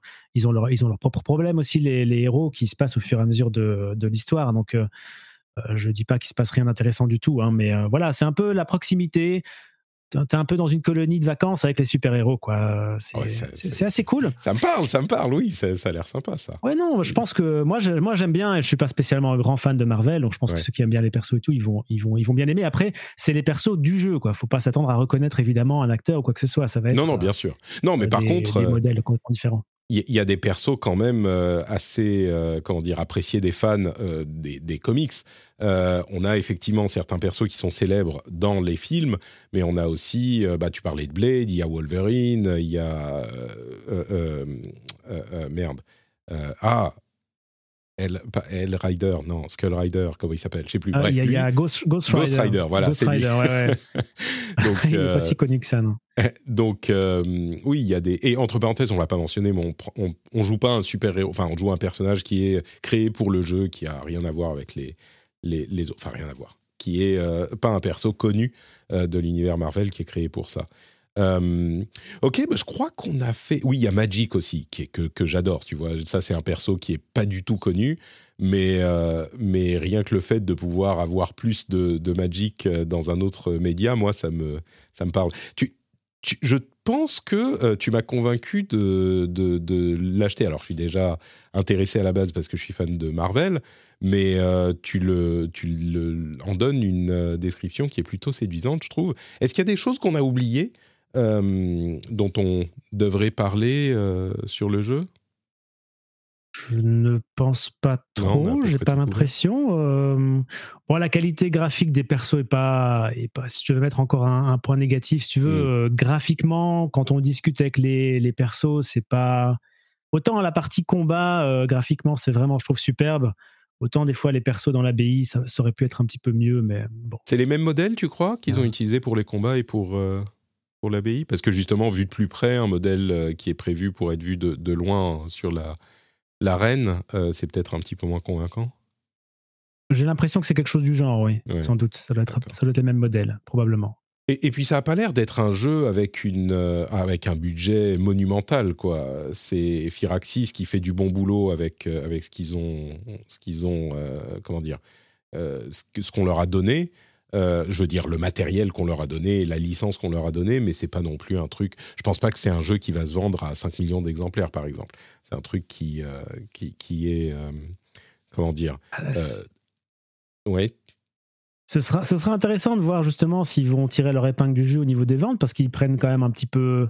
Pas un risque, mais ils sortent un petit peu de leur zone de confort quand même. Hein. On les mm. connaît pour XCOM, on, les connaît pour Civilisation, c'est quand même des, des, des licences très connues. Bah, ils auraient pu sortir XCOM 3 que, que, beaucoup de gens attendent. Maintenant, ils sortent un truc complètement euh, différent et je trouve ça mmh. vachement intéressant quand même. Ouais, moi j'espère que ça va fonctionner. Je suis très curieux de, voir ce que ça va donner aussi parce que c'est intéressant de la part du développeur de voir comment ils vont essayer d'adapter leur formule à un public qui, est, euh, qui va venir vers eux, qui est plus large et qui va venir vers eux pour la licence Marvel aussi. Euh, je leur souhaite évidemment le meilleur, mais je veux dire, on sent que c'est pas un truc qui, ironiquement, s'est complètement planté comme euh, Marvel's Avengers de, de Crystal. non, Crystal Dynamics? Je raconte. Je sais, j'ai déjà. Ah, j'ai pas, j'ai pas suivi. Hein. Euh, et, et je sais plus. Avengers Game. Il y a, des jeux je, je, suis en train d'essayer. enfin, c'était Square. Mais, mais oui, c'est bien ça, c'est bien ce que je dis, c'est Crystal Dynamics. Euh, c'était un RPG, non? C'est ça Ou non, mais c'était un jeu d'action, enfin, il était complètement raté. Mais je veux dire, on sent que ah c'est pas, on va tout casser avec notre jeu, c'est un jeu euh, pour un public qui va l'apprécier, mais on sent que c'est pas un énorme coup marketing monstrueux. Et je suis sûr que, si les, les, reviews sont bonnes, et, ça a l'air d'être le cas, je suis sûr qu'il va tirer son épingle du jeu. C'est un euh, jeu fait avec passion, en tout cas, je pense, parce que les, les développeurs ont l'air d'être vraiment fans de Marvel. En tout cas, le, lead designer, là, le, game designer, a l'air vraiment de l'être. Et apparemment, et, en tout cas, c'est des fans aussi, évidemment, bien sûr, et des, gens très qualifiés pour la, pour la tactique et la stratégie. Donc, euh, il y a tout pour que ça donne un bon jeu. Écoute, euh, en tout cas, tu as l'air de l'apprécier. On verra ce que ça donne euh, avec la sortie. Moi, je crois que je vais me laisser tenter. Peut-être que je vais le prendre. Alors, il, est disponible sur PC, Epic et Steam, et PlayStation 5 et Series X et S. C'est pas un jeu qui est dispo sur PS4 et Xbox One. Euh, je suis un petit peu surpris d'ailleurs parce que j'aurais pensé qu'il voudrait ratisser aussi large que possible. Je me demande si je vais pas le tenter sur Steam, histoire de voir s'il peut jouer sur le Steam Deck. Je vais attendre avant de le l'acheter. si s'il tourne sur Steam Deck, ça pourrait être un petit jeu parfait justement à, prendre avec soi quand on quand on va quelque part. Euh, tu dis que tu as 30 heures dessus. C'est combien de temps pour finir la campagne euh, à peu près? Je ne serais bien mal de te le dire puisque je n'ai pas fini le jeu. J'ai l'impression. Ah oui, d'accord. Donc 35 heures, j'ai pas, pas l'impression encore. Ouais, mais j'ai quand même joué aussi en, dehors de. Enfin, j'ai fait plusieurs fois le début, si tu veux, parce que je, je, me suis un petit peu entraîné sur le jeu avant de faire mon, mes enregistrements. Donc j'ai 35 heures, mais tu peux déjà enlever quand même une bonne partie. Euh, D'accord, ok. Euh, Donc à vue de nez, tu dirais quoi Une vingtaine euh, En plus de 20 heures ou moins de 20 heures? Ah non, plus. Hein. Ouais, ah oui, non, plus, plus, plus. À mon avis, sera plutôt 50. ah carrément, pour finir le jeu, genre en, direct Ah oui, d'accord, ok. Ah, j'ai l'impression, je, je peux pas trop m'avancer, je ne connais pas, je peux pas dire quand il va s'arrêter. Non, non, bien sûr, mais je veux dire, c'est plus clairement plus de 20 heures, quoi. Ok, d'accord. Ah oui, oui, pour moi, oui. D'autant plus que tu peux augmenter la difficulté et si tu augmentes la difficulté, peut-être que tu devras des fois refaire l'émission deux fois. Euh, ça ouais, mais ça c'est pas, tu vois, ça c'est pas pour le genre de joueur comme moi. C'est pas un truc qu'on va chercher, tu vois. C'est juste on veut avoir du fun avec les héros. On va faire le jeu en mode normal, en ligne droite, et, euh, et on va pas revenir pour. Enfin, peut-être que certains le feront. Euh, une autre question du coup, et puis on va s'arrêter là. les combats on va dire au-delà des, tout premiers qui vont introduire les mécaniques de jeu. En, gros, c'est combien de temps sur une arène C'est 10 minutes ou une demi-heure pour finir une, euh, une arène? Un niveau, un combat Alors, j'ai eu plusieurs cas de figure. Euh, ça m'est arrivé de faire des missions normales, parce que tu as les missions euh, d'histoire et tu as les missions optionnelles. Hmm. Donc, si tu veux, tu peux faire un peu plus de combats si tu fais les missions optionnelles, mais tu peux en faire une par jour. Et puis, tu as la partie ABI avec la journée, le soir, et puis le matin, tu peux recommencer une nouvelle mission de combat. Euh, j'ai déjà eu des missions optionnelles, optionnelles où j'avais très bien réussi. J'avais terminé en 2-3 tours, j'avais tué tous les ennemis, etc., rempli l'objectif. Ça a duré genre 20 minutes. Ah, 2-3 tours, c'est quand même 20 minutes, ok. Ça dépend combien de temps tu prends pour réfléchir pour ton tour, quoi. Mais euh, oui, un quart d'heure, 20 minutes quand même minimum. Euh, et par contre, il y a des missions d'histoire qui peuvent se dérouler sur plusieurs arènes. Donc, je te disais, un combat, c'est sur une arène. Mais des fois, l'histoire justifie qui, bouge. Voilà, ça se passe. Il bouge un peu. Hop, deuxième partie du combat, combat en deux phases, euh, avec un super méchant qui arrive, etc. Et là, ça peut durer, euh, bah, ça peut durer une heure pour faire une, euh, bataille. Ah d'accord. Ok, très bien. Bon bah écoute, je pense qu'on aura donné les clés. Oui. oui? Et peut-être justement là, c'est un des avantages, je trouve, d'avoir l'émission, enfin le jeu en deux parties. C'est-à-dire que quand tu as fait une mission d'une heure où tu as pris beaucoup de temps pour réfléchir à tes cartes, à tes points de vie, qui va se faire attaquer, quoi faire dans quel ordre, ça fait du bien de mmh. revenir à l'abbaye, de discuter, prendre un verre avec Iron Man et voilà et attendre la mission suivante pour, en, déstressant un petit peu et en prenant un petit peu de plaisir euh, tranquille quoi. Relax. Écoute, euh, je crois qu'il va falloir que je le teste au moins un petit peu. Donc, euh, très bien, tu, tu m'as convaincu. les tests arrivent aujourd'hui. Elles sont arrivés hier, pardon, le, 30. Oui, quand, on parle du, de la, du jeudi où l'épisode du rendez-vous jeu dispo, les tests viennent d'arriver. Donc, Allez euh, regarder ça peut-être si vous avez besoin d'encore plus d'infos pour vous faire votre avis. Moi, je crois que je vais me diriger vers Steam euh, quand il sera disponible dans quelques heures. Merci beaucoup Koinski d'avoir euh, passé ce petit moment avec ce long moment fort agréable, un petit peu comme dans l'abbaye entre avec avec Doctor Strange et Spider-Man à pêcher. On a discuté et partagé un petit moment ensemble. Est-ce que tu pourrais nous dire où les auditeurs peuvent te trouver s'ils veulent un petit peu plus de, de, ce, de ces moments privilégiés? Ben, merci pour l'invitation aussi. Et puis, bah voilà, oui, j'ai une chaîne, euh, une chaîne YouTube hein, euh, le lien se trouve dans la, dans la bio sur Twitter. Si tu partages le lien, comme tu l'as dit, euh, les gens pourront me retrouver assez facilement. Là, la chaîne s'appelle Koinski. Exactement. C'est parfait. Merci beaucoup. Et puis, bah, peut-être à une prochaine fois. Bah, avec plaisir, bien sûr. Salut. Et on retourne à, au reste de l'émission. Ciao. Ah, c'était super. Merci beaucoup, Koinski. Euh, vous, vous, pouvez aller voir sa chaîne. Elle est super sympa. Cassim, euh, alors, qu'est-ce que tu as pensé de euh, cette discussion? T'es es, prêt? T'es chaud sur Midnight Suns? T'es prêt à l'acheter? Bah, J'avoue qu'il y bah, j'ai beaucoup de jeux en ce, j'ai encore beaucoup de jeux en ce moment, mais j'avoue que ça m'a plutôt convaincu. moi, c'est vraiment, bah, déjà, je suis fan de XCOM et, et j'aime plutôt bien l'univers Marvel. Je suis en tout cas assez client. Euh, donc du coup, le, mix un peu des deux, de, le fait de d'avoir les développeurs de XCOM qui travaillent sur un jeu Marvel, moi forcément déjà à la base j'étais un peu séduit. Donc euh, donc j'attends j'attends de voir. Euh, je suis très curieux du côté de du côté dating sim des, personnages Marvel là. Alors sur ce point, on, a parlé avec Koinski, on, tu, n'as pas entendu le segment, hein, donc tu fais. Non, mais, euh, j'ai eu d'autres retours, d'autres reviewers qui disent que c'est quand même vraiment raté cette partie et, et que c'est pas genre raté, genre mauvais rigolo, mais juste mauvais. Donc à voir. Je suis, je, mais les, combats, mais la personne dont j'ai lu, c'est Skill Up, un YouTuber assez connu anglophone, euh, qui dit le jeu est quand même cool malgré cette partie ratée, mais la partie est vraiment ratée. Mais il est cool, j'ai adoré le faire et je jouerai un DLC s'il y en avait un. Donc vraiment, ça veut dire que j'ai été, euh, été séduit, mais cette partie est vraiment ratée. Donc euh, à voir. Euh, genre le book club avec euh, Wolverine et, Blade, c'est pas c'est pas assez mauvais pour être rigolo et c'est juste un peu chiant. Euh, donc, plutôt que ça, on va parler d'un jeu que tu as testé toi aussi grâce au merveilleux Game Pass de Phil Spencer, si je ne m'abuse. c'est Need for Speed Unbound, qui a pas fait beaucoup de bruit. Hein. ils ont fait assez peu de marketing, et pourtant, j'ai l'impression que les retours sont plutôt bons. Qu'est-ce que tu en as pensé? Euh, Alors, bah, du coup, effectivement, bah, alors déjà, ils n'ont pas, euh, si j'ai bien compris, ils n'avaient pas envoyé de clé du tout aux journalistes. Donc, euh, du coup, les gens ont un peu découvert le jeu avec l'essai.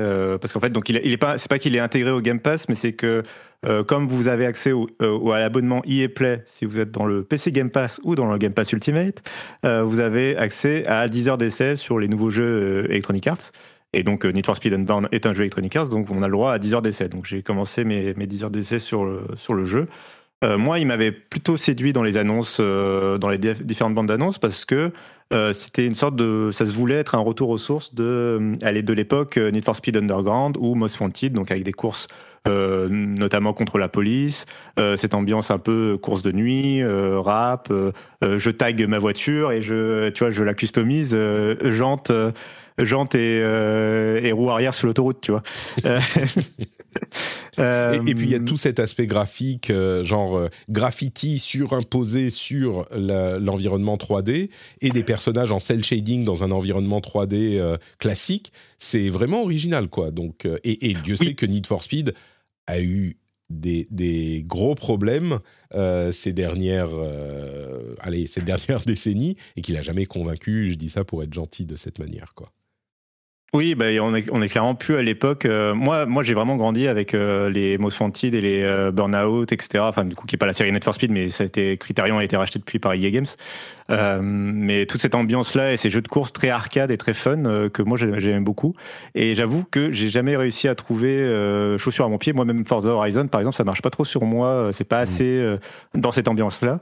Euh, pour moi. Et, euh, et là, je, retrouve un peu de ça, donc c'est le côté positif. Et l'aspect graphique vraiment est très bien réussi. Euh, ce mélange à la fois très réaliste et en même temps très cartoon. et ça a vraiment une patte unique pour le jeu. Et je trouve que c'est une très bonne idée et c'est très bien intégré. Et donc ça, c'est vraiment un point fort. mais je retrouve pas pour l'instant. alors, j'ai pas joué assez, je pense, pour avoir un avis définitif. Mais, mais je retrouve pas encore totalement ça, ça remplit pas totalement euh, ce que j'attends euh, d'un Need for Speed euh, qui mmh. reviendrait à cette époque-là. Même le scénario, par exemple, pour l'instant, m'accroche pas. Alors que oui, j'aimais bien le scénario complètement con, mais assumé, enfin, mais en même temps complètement débile des, des Need for Speed de l'époque où, enfin, c'était vraiment, c'était le level Fast and Furious, quoi. Ouais. c'est ça que, pour moi, la grande époque de Need for Speed moderne, hein, on parle pas des, des, tout premiers avant l'époque IE, mais c'est vraiment Need for Speed Underground qui était en synchronisation avec Fast and Furious. Euh, dans l'esprit, pas la familias, mais dans l'esprit euh, euh, Tokyo Drift un petit peu. oui. Et, et, ça, c'était c'était super couillon, mais ça fonctionnait vachement bien. Là, avec le méchant, le méchant qui vient de voir à ta fenêtre de voiture et qui dit ouais, je te défie, t'es trop un nul, viens, viens dans la rue, mec. et du coup, là, c'est pas, c'est pas, ça fonctionne pas ça.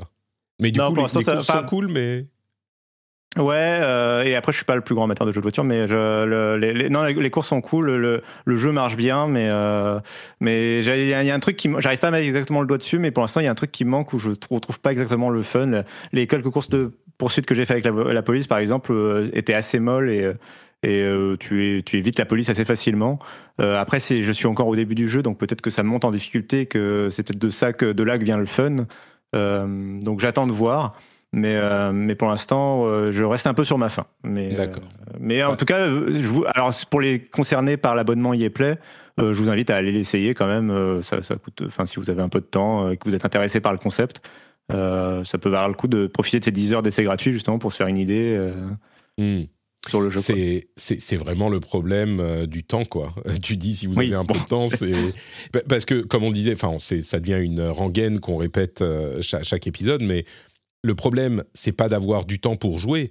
Le problème, c'est d'avoir du temps pour jouer à tous les jeux auxquels on préférerait jouer et qui sont meilleurs que ces jeux qui sont juste intéressants, peut-être. quoi. J'imagine que les super fans de jeux de bagnole vont, tester, mais euh, ouais.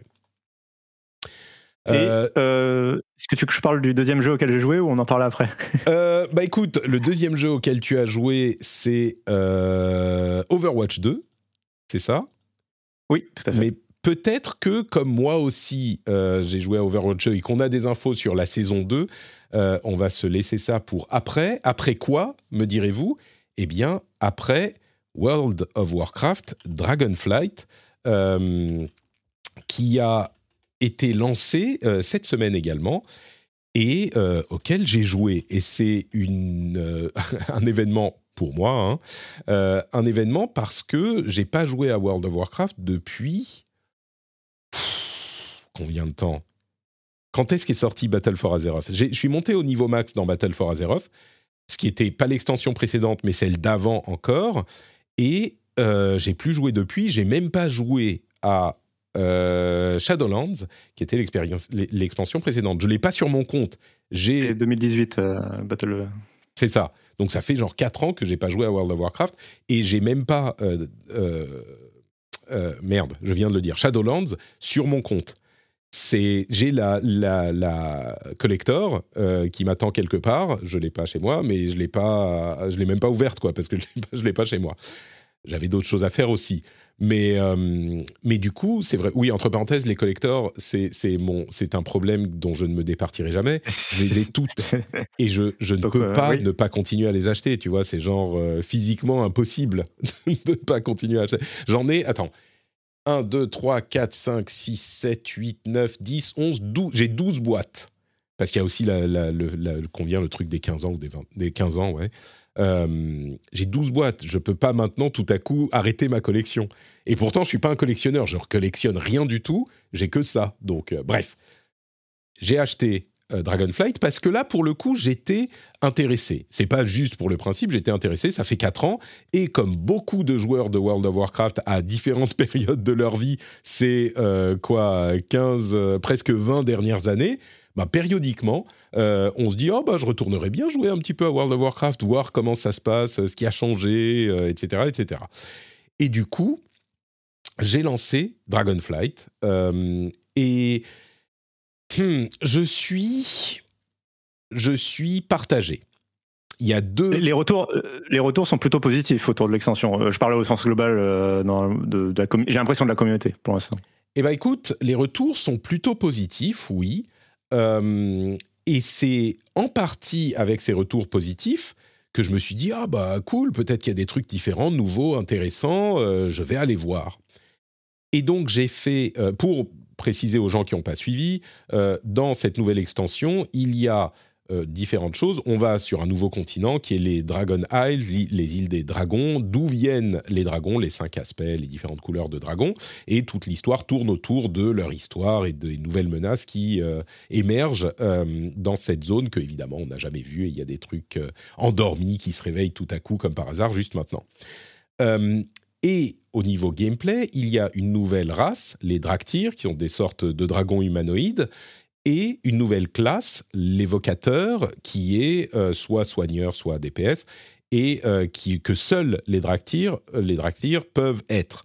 Et du coup, euh, j'ai créé mon personnage Draktyr, qui est au bon niveau pour commencer l'extension, et il y a une zone de départ dont j'avais entendu dire qu'elle était super bien la meilleure zone de départ euh, créée par, euh, enfin, du jeu, de l'histoire du jeu, euh, vraiment super bien foutu. Et du coup, je me suis dit, ah, peut-être qu'il y a des trucs de fou qu'ils ont fait, peut-être que c'est des, choses vraiment intéressantes et nouvelles et différentes. Et je, suis, je me suis retrouvé dans la zone de départ des Draktyr et j'ai joué à World of Warcraft.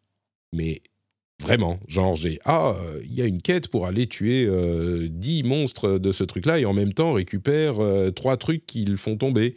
Bah tu y vas, tu fais ça et tu reviens. Ah tu es réveillé de ton long sommeil de Draktyr, euh, il faut sortir de euh, ta crypte. Ah ok bon bah, on sort de la crypte, on va attraper des trucs. Enfin vraiment, j'ai été sur le moment je dirais pas déçu parce que c'est pas que je m'attendais forcément à quelque chose qui n'est pas World of Warcraft, mais un petit peu quand même euh, euh, surpris de retrouver juste World of Warcraft. Et c'est confortable, c'est sympa, c'est tout ce qu'on peut imaginer, mais bah, c'est World of Warcraft et basta. Et du coup. Je crois que. Oui. Euh, si je peux me permettre, je crois que ton ressenti est aussi du fait que tu as loupé Shadowlands et j'ai l'impression, enfin moi de ce que j'ai compris, euh, n'étant pas un joueur aguerri de World of Warcraft, euh, c'est que Shadowlands avait quand même fait pas mal euh, grimacer les fans. Et bon après les fans sont aussi en colère contre Blizzard depuis longtemps, mais là en particulier Shadowlands avait quand même l'air d'avoir cristallisé pas mal de complaintes et que du coup il y a un côté retour, enfin Dragonflight, retour en arrière, enfin retour à ce que les gens aimaient. Et comme toi, tu as raté le mauvais épisode, on va dire, euh, j'ai l'impression que peut-être tu as juste, bah oui, ok, c'est la même chose qu'avant, mais en fait, c'est la même chose qu'avant qui a manqué aux gens euh, ces deux dernières années, tu vois. J'ai l'impression. Il y a un peu de ça. C'est possible, c'est possible. Je ne suis pas convaincu que ça soit le cas parce qu'on parlait vraiment du, euh, du endgame dans les problématiques de, d'ailleurs, de Battle for Azeroth et, et Shadowlands. Shadowlands. Pourquoi j'arrive pas à retenir le nom de cette extension-là et je ne suis pas certain que c'était des problèmes dans l'expérience de jeu de départ, tu vois, du, du, du leveling. Mhm. On parle des problèmes de euh, l'ère du AP, du euh, Artifact Power et de ce genre de truc, qui a été euh, prolongé sur très longtemps, qui était très bien dans Legion, mais bref. C'est quoi qu'il en soit, effectivement, c'est peut-être pour ça, mais j'ai été un petit peu, un petit peu surpris de trouver juste un World of Warcraft comme on l'avait toujours connu. Et puis du coup, là, au lancement mardi de l'extension elle-même, je suis allé voyager dans les îles euh, des dragons, des îles, je sais pas comment elles s'appellent en, français, les îles draconides, les îles des, des dragons. Euh, et ben, là encore, il y a des gens qui partagent des screenshots en disant Oh, mais c'est tellement beau, cette euh, architecture, cette géographie, regarde cette zone. Et là encore, je trouve un niveau graphique. Alors peut-être que je m'en souviens avec des, des. pas, pas. Comment dire Que je m'en souviens pas vraiment comme c'est effectivement. Mais pas depuis Legion, par exemple, qui était une très très bonne extension, le niveau graphique ne m'a pas l'air d'être particulièrement différent. Quoi. On avait déjà des zones très très belles et des trucs euh, de cette qualité-là, à peu près. Euh, donc je suis pas, je suis pas émerveillé par ça. Tout ceci dit, toute cette longue introduction dite, euh, eh ben, c'est World of Warcraft, c'est sympathique, c'est confortable et il y a certains éléments, euh, comme par exemple les nouveaux arbres de talent, qui sont en fait des, plus proches des tout premiers arbres de talent, qui sont plus complexes que les, euh, que les, les, arbres de talent avec seulement trois choix par, euh, par rangée les nouveaux apps de talent qui donnent un petit peu plus de complexité à la construction des personnages, euh, le gameplay du, de l'évocateur dans lequel je commence à rentrer, qui est bon une variation sur le gameplay de World of Warcraft avec quelques nouveautés qui est sympathique, euh, et puis surtout une des fonctionnalités qui s'appelle le Dragon Riding, donc le, le, comment dire, monter les dragons, euh, Riding Dragon. Le chevauchage de dragon. Chevauchage de dragon, merci. Comme dans euh, House of Dragons, House of the Dragon.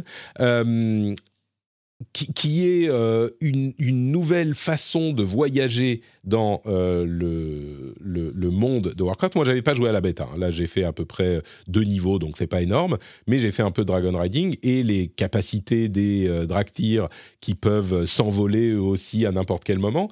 C'est le, chevauchage de dragon est différent du vol classique qui est très statique en fait. On, vole, on avance, on recule comme dans un, euh, comme dans un, comment dire. Euh, c'est presque comme si on était collé au sol et puis on avance un peu, on recule un peu. Il n'y a pas de dynamisme. Alors que avec les dragons, euh, eh ben on est vraiment en train de voler comme un, dragon ou un oiseau volerait dans le ciel. Et ça, c'est assez sympa. On a en plus de l'exploration pour euh, récupérer des glyphes, pour avoir des options de... Euh, de, customisation de notre dragon. Euh, il y a des parcours, des courses à faire avec le, dragon et on peut vraiment maîtriser le vol à d'autres dragons. Enfin, c'est sympa la conclusion de ma petite euh, période de, jeu, c'est que euh, c'est peut-être une bonne extension de World of Warcraft. Ça reste World of Warcraft, mais c'est ça en fait qui est. C'est comme on parlait de Mario tout à l'heure. Alors oui, Mario fait des trucs très originaux, mais l'une des forces, c'est que c'est Mario et que quand tu y reviens, bah, tu as ton saut qui est super efficace et tu as ton euh, champignon et tu sais comment ça fonctionne et c'est amusant. Là, je ne sais pas si cette comparaison fonctionne tout à fait parce que Mario prend peut-être plus de risques que World of Warcraft.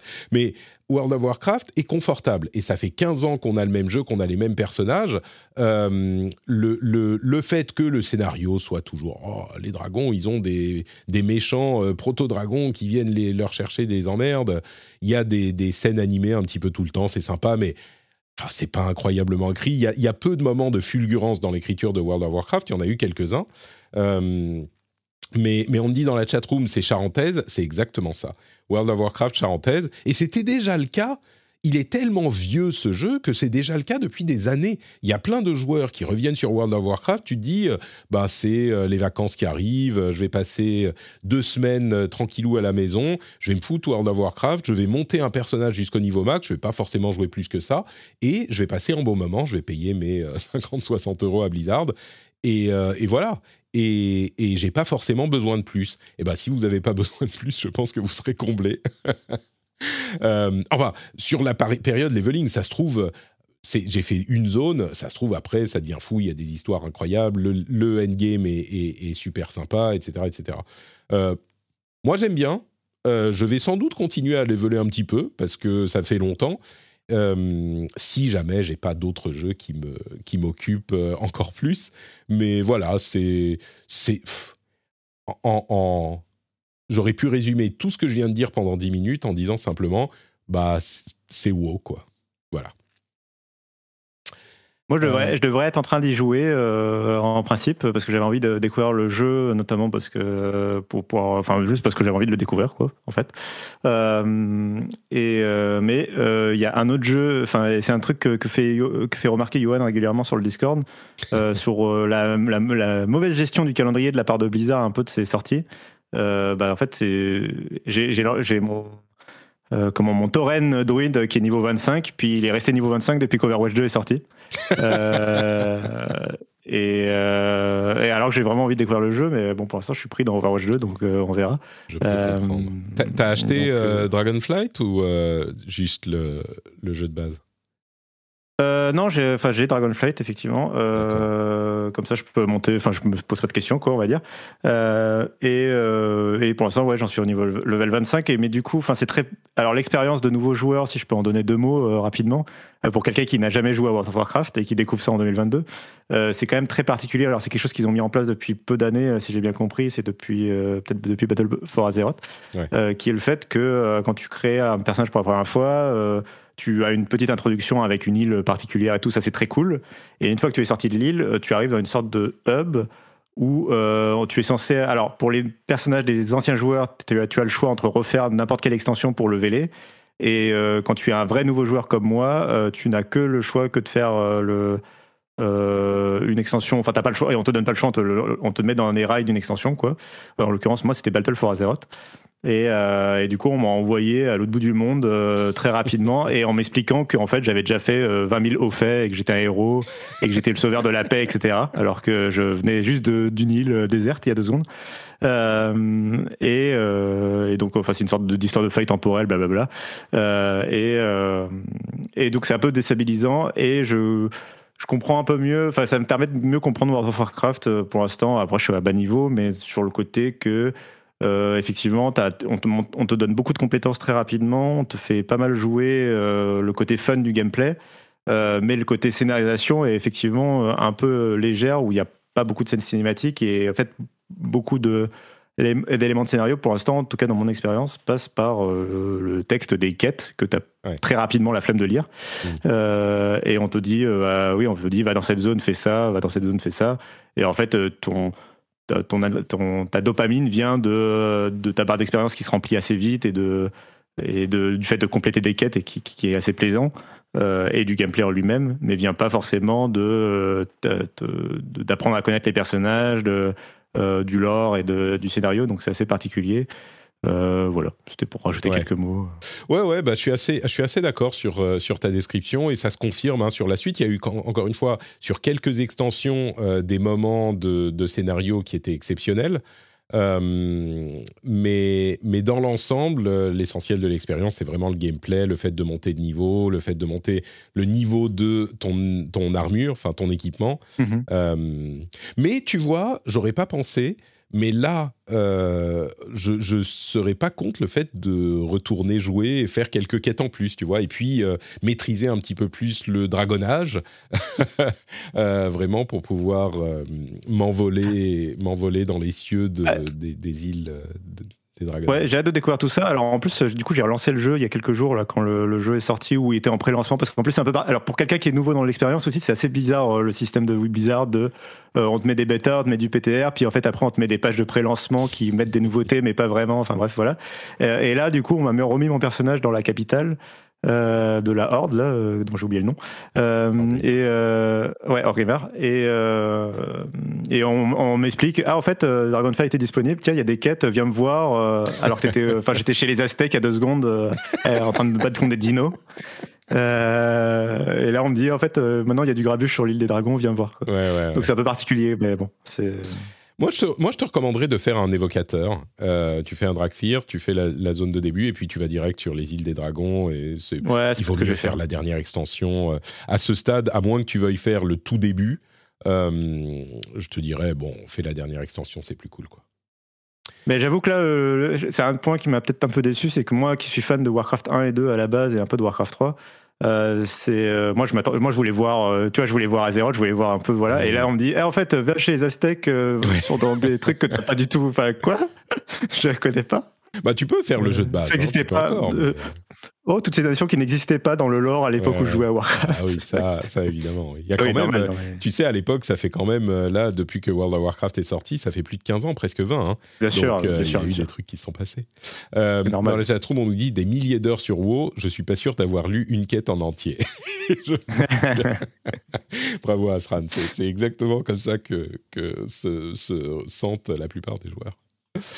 Donc voilà pour World of Warcraft, je continuerai sans doute à y jouer un petit peu, mais on a aussi des infos. Alors un jeu sur lequel on est tous les deux et auquel on prend, je crois, beaucoup de plaisir, euh, Overwatch 2. Alors on n'a pas besoin de passer deux heures dessus parce qu'on en a beaucoup parlé jusqu'à maintenant, mais il y a eu des annonces pour la saison 2 euh, avec euh, des, des, des, trucs plutôt cool, des nouveaux skins, un nouveau personnage, Ramatra, qui est un tank qui est hyper bien designé, je trouve. Euh, mais mais au-delà de ça, donc, tu dis, tu, tu, continues à jouer à Overwatch 2, c'est celui qui te prend le, le plus de temps, c'est ça? Ah bah je pense que dans la partie les jeux du moment euh, du rendez-vous jeu, j'aurais dû avoir plus de découvertes et plus de jeux euh, dont j'aurais voulu parler. tu sais, les, les Pentiment et compagnie. Et ils sont tous passés, ils sont tous fait avoir par surtout dans mon backlog parce que je joue à Overwatch 2 dès que j'ai du temps libre. euh, donc, euh, donc je suis très content. Je fais mes, mes petits défis euh, hebdomadaires et, tout ça, même si je les trouve un peu pénibles. Je, enfin, je, je, prends plaisir à jouer, je prends moins de plaisir à faire ce que le jeu aimerait que je fasse, c'est-à-dire les défis et compagnie. Euh, et oui, la saison 2 a l'air très cool. Alors moi, je suis pas, pour le coup, je c'est pas mon, enfin le, la grecque, la Grèce, la mythologie grecque me, ne me parle pas, mais mais c'est pas grave. Euh, ça, me donne envie. Et alors, je fais face à un problème. Il y a plusieurs skins et un événement euh, basé sur la mythologie grecque, effectivement, dont on n'a pas tous les détails. Euh, mais oui, c'est pour ça que, que, tu dis ça. Et je fais face à un dilemme qui est à peu près le même que le tien, c'est que psychologiquement, je m'étais mis en tête que pour, pour le moment, j'allais prendre les Battle Pass les uns après les autres. Mmh. mais là, du coup, le Battle Pass m'intéresse pas forcément. Mais, euh, mais comme j'ai déjà pris le, celui du, enfin, le premier et que j'ai pas envie d'avoir un trou dans, euh, tu vois, un peu comme toi et tes collectors, euh, je, voilà, pour l'instant, je, je, réfléchis. Il y a quand même des chances que je craque parce que, alors, autant la boutique ne me fait rien, enfin, j'ai vraiment aucune envie de payer quoi que ce soit dans, ce, dans le jeu, malheureusement pour Blizzard. Autant les Battle Pass, par contre, ça, pour l'instant, je suis prêt à, à y souscrire, on va dire. Mm. Euh, c'est vraiment l'achat à l'unité des trucs dans la boutique. Euh, la pauvre Kiriko, moi, elle a toujours son skin de base, et ses voicelines de base et tout ça. Hein. Euh, ouais. Moi, je crois que, moi, je, crois que je vais me laisser tenter. Pardon, je crois que tu avais fini. Non, non, vas-y, vas-y, vas-y. Moi, je crois que je vais me laisser tenter par le Battle Pass parce que le, le tank, il faut voir déjà s'ils vont réduire le niveau d'obtention du, du, nouveau perso sans le paiement du Battle Pass qui, qui donne accès instantanément. Euh, mais, mais, moi, je crois que je vais le prendre de toute façon parce qu'y avoir accès tout de suite, c'est cool. Je passe tellement de temps sur Overwatch 2. Et puis, euh, il faut que j'ai de quoi, euh, tu vois, que je commence à travailler sur le Battle Pass pour avoir toutes les skins et la skin mythique de la Junker Queen en Zeus Junker Queen, Zeus qui est, je trouve, vraiment cool et beaucoup, beaucoup mieux que ce Genji horrible euh, qui sur la, la première. Euh, bah, tu sais que ça fait partie du coup des trucs. Euh, alors là, c'est vraiment euh, kink gameplay, enfin fan de, faut être hardcore fan de Overwatch 2, mais ne serait-ce que les nouveaux menus principaux, tu sais, quand tu arrives dans le jeu et qu'on te mhm. met. pour l'instant, le thème, c'est, bah, c'était Kiriko, c'était Genji justement, avec leurs thèmes, leurs thèmes musicaux. Et j'ai hâte de voir les nouveaux, les nouvelles ambiances de justement avec le tank, avec Junker en, en, Zeus, qui vont avoir leurs propres thèmes musicaux. ça fait partie des trucs. J'aime beaucoup le thème musical du nouveau tank. Ouais, ouais, je suis assez d'accord. Je trouve qu'il est vraiment. Enfin, pour reprendre un petit peu de hauteur, euh, de ce qu'on en a vu jusqu'à maintenant, la saison 2 euh, de, du jeu a l'air quand même un cran au-dessus de la saison 1. Bon, il y avait les, trois persos du lancement, donc mhm. forcément c'était intéressant, mais au niveau de, de, du Season Pass, euh, enfin du Battle Pass, et il y a un événement, il y a les événements saisonniers qu'on connaît déjà qui vont revenir, et il y a aussi un nouvel événement spécifique euh, qui arrivera en janvier. Les skins ont l'air plutôt cool, moi je les trouve bien. Après, lesquelles seront payantes, etc., c'est une autre question, et on en a suffisamment parlé, mais les skins sont plutôt cool. Euh, je trouve que pour une saison 2, ça monte un petit peu en, qualité. À voir ce que ça donnera pour la saison 3, parce qu'ils annoncent des changements encore pour faciliter le. Enfin, pour augmenter un petit peu le plaisir de jeu euh, dans la saison 3. Donc, ça, ça sera en février. Mais. Euh, mais ouais, là, je trouve que euh, c'est ça donne envie, quoi. Alors, je suis déjà acquis à la cause de Overwatch, hein, mais je trouve que ça donne vraiment envie. Un dernier mot sur la, justement la pérennité du jeu euh, qui, euh, qui, sur lequel on peut s'interroger. Moi, j'attends de voir justement les. Après, quand on va passer. Là, on est encore dans les saisons de lancement, en fait, où ils ont un peu. On a l'impression qu'ils ont du stock, quoi, en gros, de trucs. à pouvoir égrener. On verra avec justement la saison 3, 4, etc. Après, le PVE est censé arriver à terme, donc ça va aussi nous rajouter du contenu dans les saisons. En 2023, moi, ce que... Hein. on ne sait pas quand, ça pourrait être dans un an encore. Oui, oui, tout à fait. Euh, et, euh, mais alors, la bonne surprise, euh, mais bon, j'ai vraiment sonné comme un fanboy, mais je trouve la, une bonne idée qu'ils ont eue, et je, enfin, moi je pense que c'est légitimement une bonne idée, c'est le système de map pool qui est pas forcément populaire chez les fans, mmh. mais le fait de retirer certaines maps et d'en remettre d'autres selon les saisons, de changer la météo, changer l'heure de la journée dans les maps, c'est quelque chose qui est très, très peu cher à développer, justement, mmh. qui ne demande pas beaucoup d'efforts de développement, mais qui rafraîchit un peu l'expérience de jeu et donc je pense que c'est assez bon à prendre pour euh, justement euh, pas fatiguer les développeurs et laisser travailler sur d'autres trucs, des nouvelles maps, des nouveaux héros. Euh, je trouve que c'est une bonne idée à, faible prix pour renouveler l'expérience de jeu. Là, on va retrouver Blizzard World par exemple et, et on a une nouvelle map et, et y a, mais en même temps il y en a d'autres qui vont disparaître comme Watchpoint Gibraltar qui reviendront plus tard. Et du coup je trouve ça cool voilà de faire tourner les maps du jeu. je c'est une bonne idée. Et du coup, sur cette saison, il y a une nouvelle carte euh, et un nouveau euh, héros. La saison prochaine, il n'y aura pas de nouveau héros, donc c'est c'est le moment fort, un nouveau héros qui peut influencer euh, beaucoup le gameplay. Il y a des, des, des ajustements aussi, des nerfs, des buffs, etc. Mais ça, on n'en a pas encore les détails. Mais à la limite, c'est accessoire. et la saison prochaine, on aura un nouveau mode de jeu. ils, ils sont censés alterner. Donc, a priori, il y aura toujours de quoi te donner un petit peu de, changement dans ton, dans ton jeu et on verra si ça sera suffisant pour euh, euh, garder l'intérêt du jeu. Euh, si tout est de cette... Alors, on n'a pas encore joué, hein, mais, mais j'avoue que moi, Ramatra, il m'a complètement convaincu. moi, je suis... Ah, moi, je suis, ah, je suis pro révolution des Omnix, hein, là, on y va. mais c'est intéressant, c'est un truc dont on. Je suis désolé qu'on parle beaucoup d'Overwatch. Je suis sûr qu'il y en a qui ne seront pas intéressés, mais il y a vraiment euh, des aspects. Ce qui est on voit que la plupart des YouTubers euh, Overwatch sont arrivés au stade à peu près deux mois après le lancement du jeu où, euh, après avoir dit des bonnes choses sur le jeu, maintenant tout est horrible dans la plupart des cas, les youtubeurs disent euh, euh, ça c'est inacceptable, ça c'est lamentable, le jeu est en train de mourir, etc. On voit que peut-être que le nombre de vues a baissé, donc ils sont obligés de faire du, du putaclic autant que possible. Euh, et, je dis ça, mais je plaisante, c'est comme ça dans tous les jeux services. Au bout d'un moment, tu y joues tellement que tu ne vois plus les qualités, tu vois plus que les défauts. C'est comme ça avec absolument tous les jeux services, que ce soit les jeux Blizzard, World of Warcraft. Et parfois, c'est justifié, hein, mais euh, c'est juste que euh, c'est toujours le cas, que ce soit WoW, euh, ah, Hearthstone, putain, je vais y arriver, euh, enfin, tous ces jeux-là, mais chez les autres aussi, euh, que tu vois Apex, Fortnite, euh, les gens se plaignent tout le temps de tout. Bref. Parfois, c'est justifié, encore une fois, mais là, sur Overwatch 2, je trouve qu'il y a des choses dont on n'a pas beaucoup parlé, mais qui sont vraiment réussies pour l'ambiance qui est importante pour un jeu où il n'y a aucune narration autre que, par exemple, les dialogues entre les personnages dont on avait beaucoup dit de bien au lancement d'Overwatch 1. Et bien là, je trouve qu'ils ont presque fait mieux que ce qui s'était passé au lancement du 1. Ils ont pris cette force et ils l'ont encore renforcée. Il y a des, des, dialogues qui sont hilarants. Il y a des trucs, moi, vraiment, qui m'ont fait euh, rire euh, audiblement. Et le personnage, le style des personnages est encore une fois hyper important. Ramatra, qui est donc un omnique, un de ces robots, qui se bat pour, euh, qui, est, un petit peu un méchant, mais qui se bat pour euh, l'indépendance de sa patrie, de sa, de sa, race finalement, de robots. Euh, il y a des trucs comme par exemple, ils ont amené le fait que les omniques, il y en a eu une génération, il y en a plus de nouveaux qui sont fabriqués, et donc à chaque fois qu'un omnique meurt, bah, il disparaît et la population réduit. Et rien que ça, par exemple, tu te dis, bah, tu comprends un petit peu pourquoi ils sont, ils sont pas contents, quoi. Ils veulent qu'on arrête de les, de les pourchasser, même s'il y a toujours des bonnes raisons qu'on veuille, qu'on veuille pas qu'on nous pourchasse. Mais et puis le design du, du perso qui rappelle d'autres persos du jeu, euh, d'autres omniques, mais en version un petit peu méchante. Et puis ces coups de poing là, super badass qui donnent, qui passent à travers les les, les, les barrières, qui, qui passent à travers les personnes. Enfin, il, a deux modes de jeu, un mode mage et un mode tank. Et quand il passe en mode tank, il est hyper badass. Enfin bref, ça a l'air, ça a l'air vraiment de, de fonctionner, quoi. Mais à voir.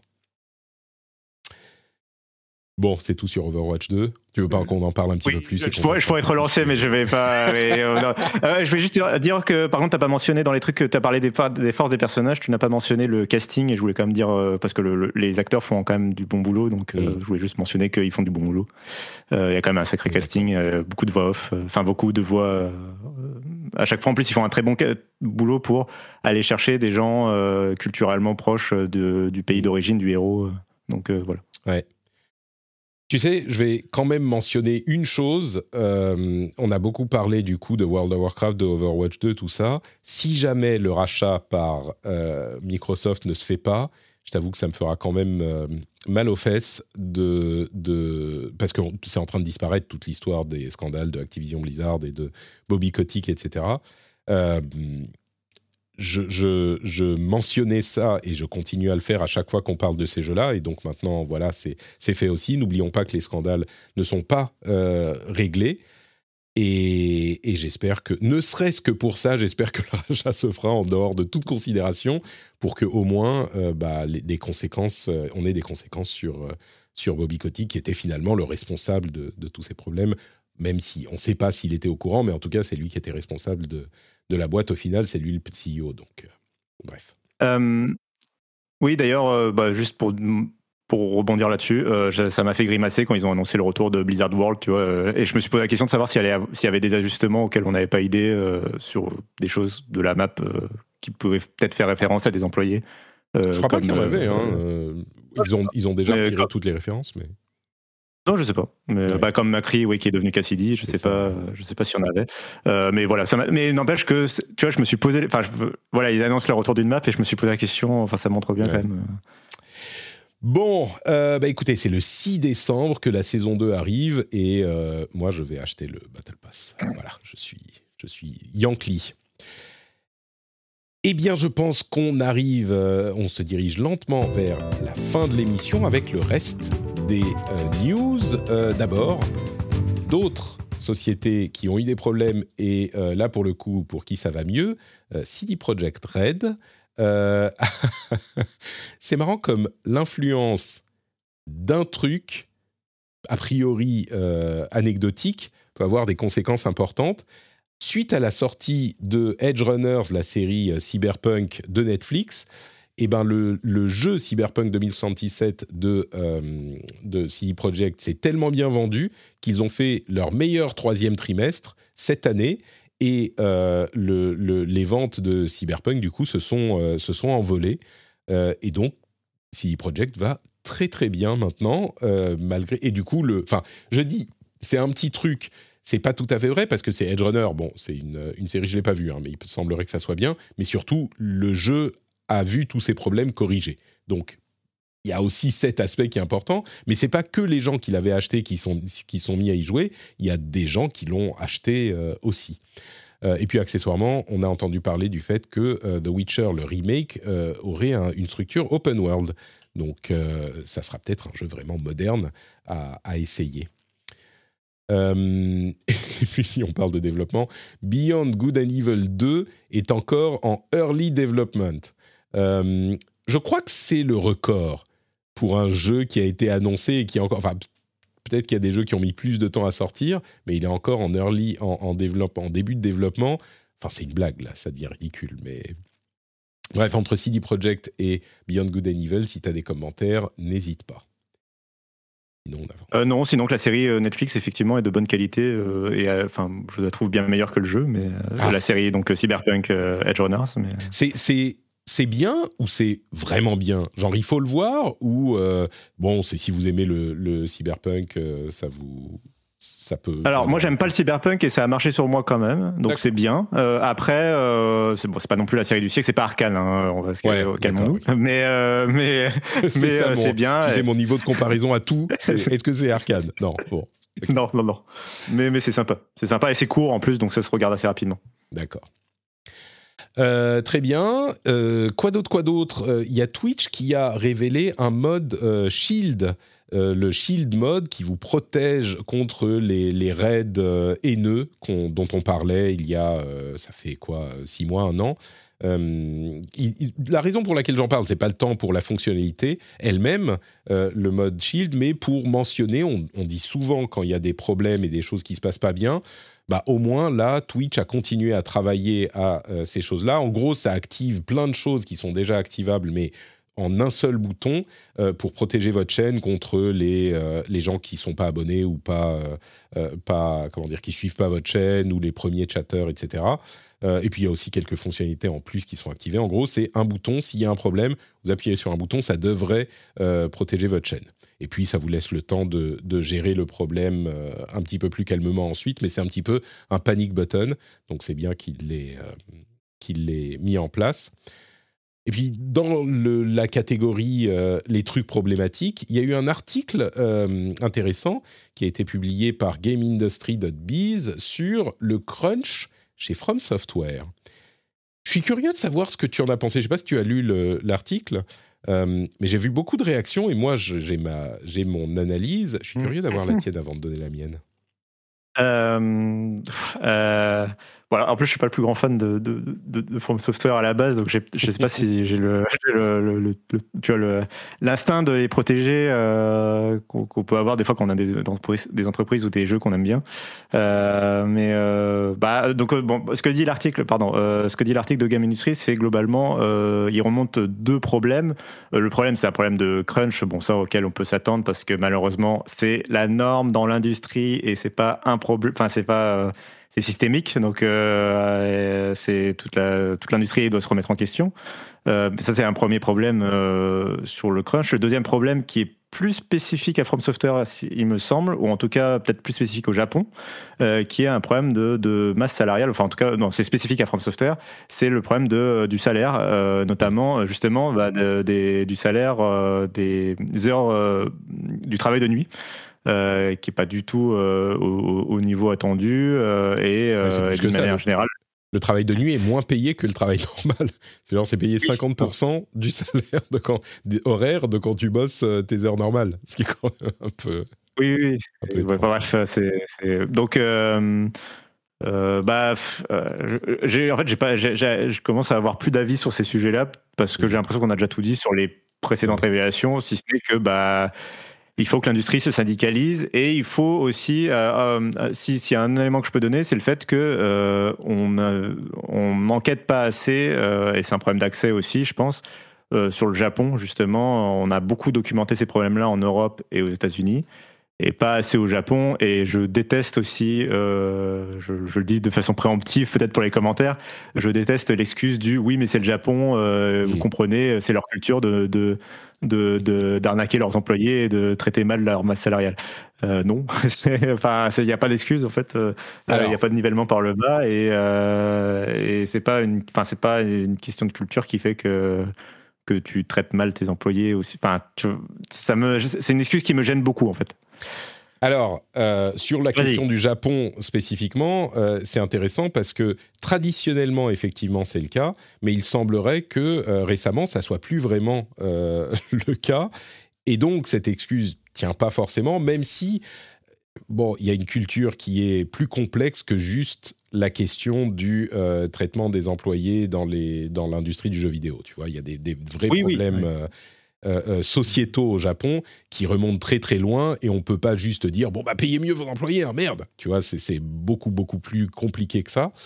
Euh, mais dans le, dans le jeu vidéo, on, on, en parlait d'ailleurs ces derniers, cette dernière année, il y a énormément de sociétés qui ont remonté les salaires de manière drastique, justement parce que pour, pour se euh, mettre au niveau de ce qu'on voyait ailleurs, et puis parce que euh, bah, ils n'arrivaient pas à garder les employés. Quoi. Donc euh, c'est plus tout à fait aussi vrai que ça ne l'était traditionnellement.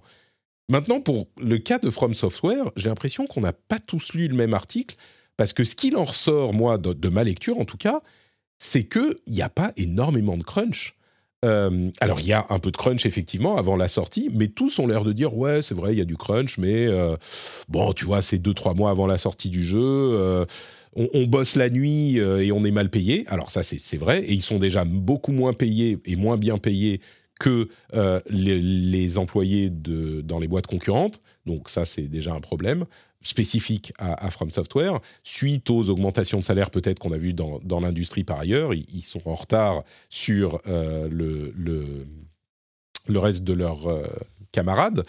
Euh, il y a un truc un peu ridicule où l'un des employés dit ouais mais bon c'est sympa de cruncher c'est un petit peu comme euh, les, les, boss de euh, nos jeux tu vois il faut qu'on euh, defeat de, de, boss bon ça ça me ça me paraît un petit peu ridicule.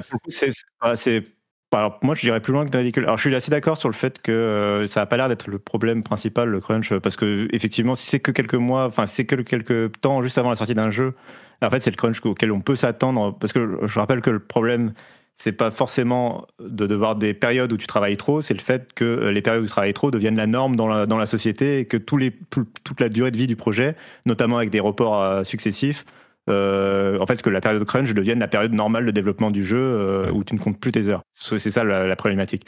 Pour être 100% clair, idéalement, zéro crunch. On est d'accord Et je suis sûr qu'il il est possible de gérer ces projets suffisamment bien pour minimiser au maximum. Maintenant, s'il y a un petit peu de crunch, je pour la fin du dev, voilà. On peut, on peut, c'est pas la même proportion, ampleur de problème, quoi. Euh, cela dit, euh, par contre, pour moi, la citation là, euh, enfin, tu dis que c'est un peu ridicule. Pour moi, elle est vraiment problématique. C'est-à-dire que pour moi, elle est, fait partie de cette culture toxique, justement, sur le, qui, enfin, qui met en lumière le crunch comme quelque chose de de noble, de voilà, on, se sacrifie, on, verse un peu de sang pour euh, pour la beauté de l'art et euh, c'est comme ça qu'on crée des chefs-d'œuvre.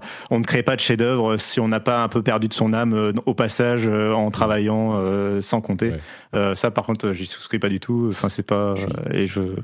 Oui, oui, non, mais je suis d'accord. C'est c'est ridicule parce qu'il fait genre ah bah c'est comme un jeu alors qu'il oui, voilà. passe son, on est, oui. mais bon sur, sur la question du crunch effectivement je trouve que beaucoup de gens se sont euh, montés parce qu'ils ont vu le terme crunch et que quand on voit crunch forcément la réaction doit être celle-là alors que quand tu lis l'article ils disent ouais enfin bon crunch un peu mais c'est pas pas horrible quoi euh, mhm. Après, on peut ne pas apprécier le fait qu'il crunch, même un peu, mais on a eu des exemples où, euh, comme tu le disais, le crunch était permanent et c'était beaucoup plus problématique. Bref, je voulais l'évoquer parce que euh, ça a fait un, quelques, un petit peu de bruit. Euh, à côté de ça, euh, il y a quelques PSA, quelques avis importants. Dead Cells est sur Apple Arcade, donc euh, si vous avez Apple Arcade, allez jouer à, et que vous n'avez pas joué à Dead Cells, allez jouer à Dead Cells. C'est l'un des meilleurs jeux de ces dernières années. Il y a une bêta fermée qui euh, a lieu, une deuxième bêta fermée pour Street Fighter 6, pour laquelle vous pouvez vous inscrire. elle aura lieu du 16 au 19 décembre. Vous pouvez vous inscrire jusqu'au 11. C'est un petit peu casse-couille de s'inscrire, mais vous pouvez aller le faire ou ne le faites pas parce que c'est un tirage au sort. Et moi, je me suis inscrit, je préférais avoir plus de chance. Donc n'allez surtout pas vous inscrire à la bêta pour Street Fighter 6. Euh, et ne vous inscrivez pas non plus au concours pour gagner un Steam Deck euh, en regardant les Game Awards. Là aussi, il faut s'inscrire et regarder, c'est le 9 décembre, donc dans euh, une dizaine de jours, un petit peu moins les Game Awards et vous pourrez garder une, gagner une Steam Deck en vous inscrivant.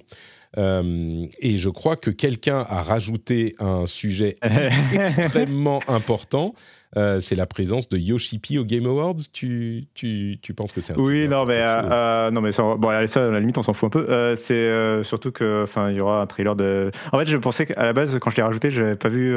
Enfin, je me demandais si tu avais, si tu voulais évoquer les Game Awards, qui, dont le teasing s'accélère là, vu qu'on est dans les derniers jours justement avant l'événement.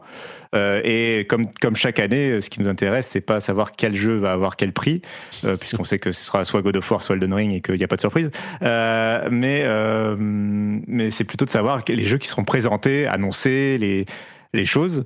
Bah, les euh, donc, oui, quoi. C'est ça qui nous. Voilà, les world premières. Et donc, il y a Yoshipi, donc Naoki Yoshida, qui est euh, accessoirement donc, réalisateur et producteur sur FF14, mais surtout euh, producteur de Final Fantasy XVI. Et donc, il sera là pour présenter un nouveau trailer de Final Fantasy XVI. C'est tout. Enfin.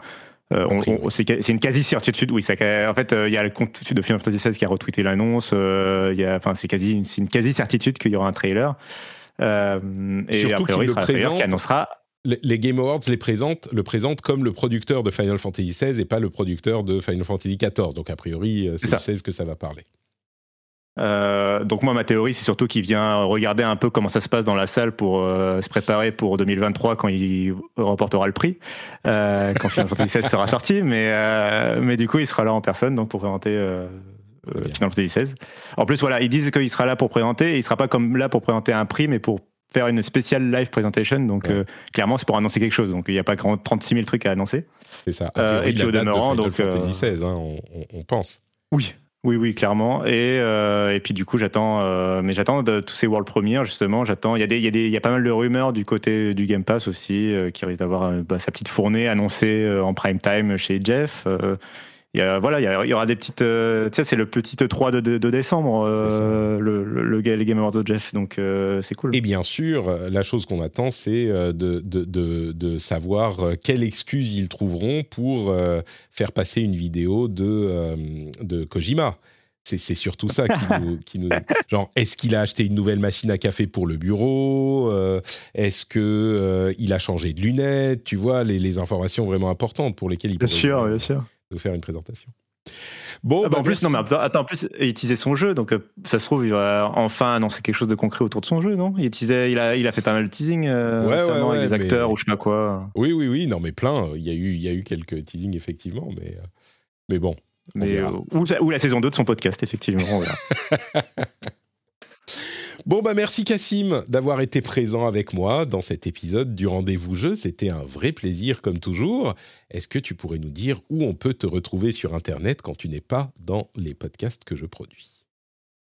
Euh, bah, on peut me retrouver euh, sur twitter.com encore pour le moment, il euh, faut en profiter, sur donc twitter.com slash notcassim et sur frandroid.com on a aussi une chaîne Twitch, on a une chaîne YouTube, mais voilà, sur fandroid.com, vous retrouvez mes articles où je parle de jeux vidéo. D'ailleurs, j'ai fait une prise en main, j'aurais pu en parler dans l'émission, je ne l'ai pas fait du tout. j'ai fait une prise en main de la console de jeu Razer Edge, qui est une console de jeu sous Android, qui est un peu particulier. Et du coup, je pose la question dans l'article notamment de savoir à qui elle s'adresse. Et je ne suis pas convaincu que ce soit pour les Occidentaux, ah. mais, mais c'est un produit qui est assez intéressant quand même. voilà. Donc je vous invite à aller lire ma prise en main sur fandroid.com sur frandroid.com. Merci beaucoup Cassim. Vous retrouverez aussi Cassim de temps en temps sur le Discord où euh, de nombreux auditeurs euh, et animateurs viennent interagir et on passe de bons moments sur le Discord euh, dont le lien est sur bah, dans les notes de l'émission. Hein. Euh, sur notre et bien sûr, je, aussi. Oui. Bien sûr, je discute uniquement sur le Discord en dehors de mes heures de travail. Hein. Euh, oui, oui, tout à fait. Mais moi aussi, moi aussi. Euh, enfin, si moi discuter sur le Discord, ça fait partie de mon travail, tu vois. Mais mais tous les auditeurs qui sont sur le Discord le font en dehors de leurs heures, horaires de travail. Heureusement, ils ont des horaires de travail qui semblent étranges et du coup, il y a de l'activité un petit peu tout le temps. Donc c'est parfait, c'est parfait. donc vous avez le lien vers le Discord dans les notes de l'émission ou sur notre patrick.com et puis vous retrouvez les liens vers tout ce que je fais là aussi, y compris le Twitch, le replay euh, sur YouTube, sur notre Patrick Podcast et le Patreon, patreon.com slash rdvjeux pour soutenir l'émission si vous le souhaitez. On vous remercie de nous avoir écoutés, on vous fait de grosses bises et on vous dit à la prochaine. Ciao ciao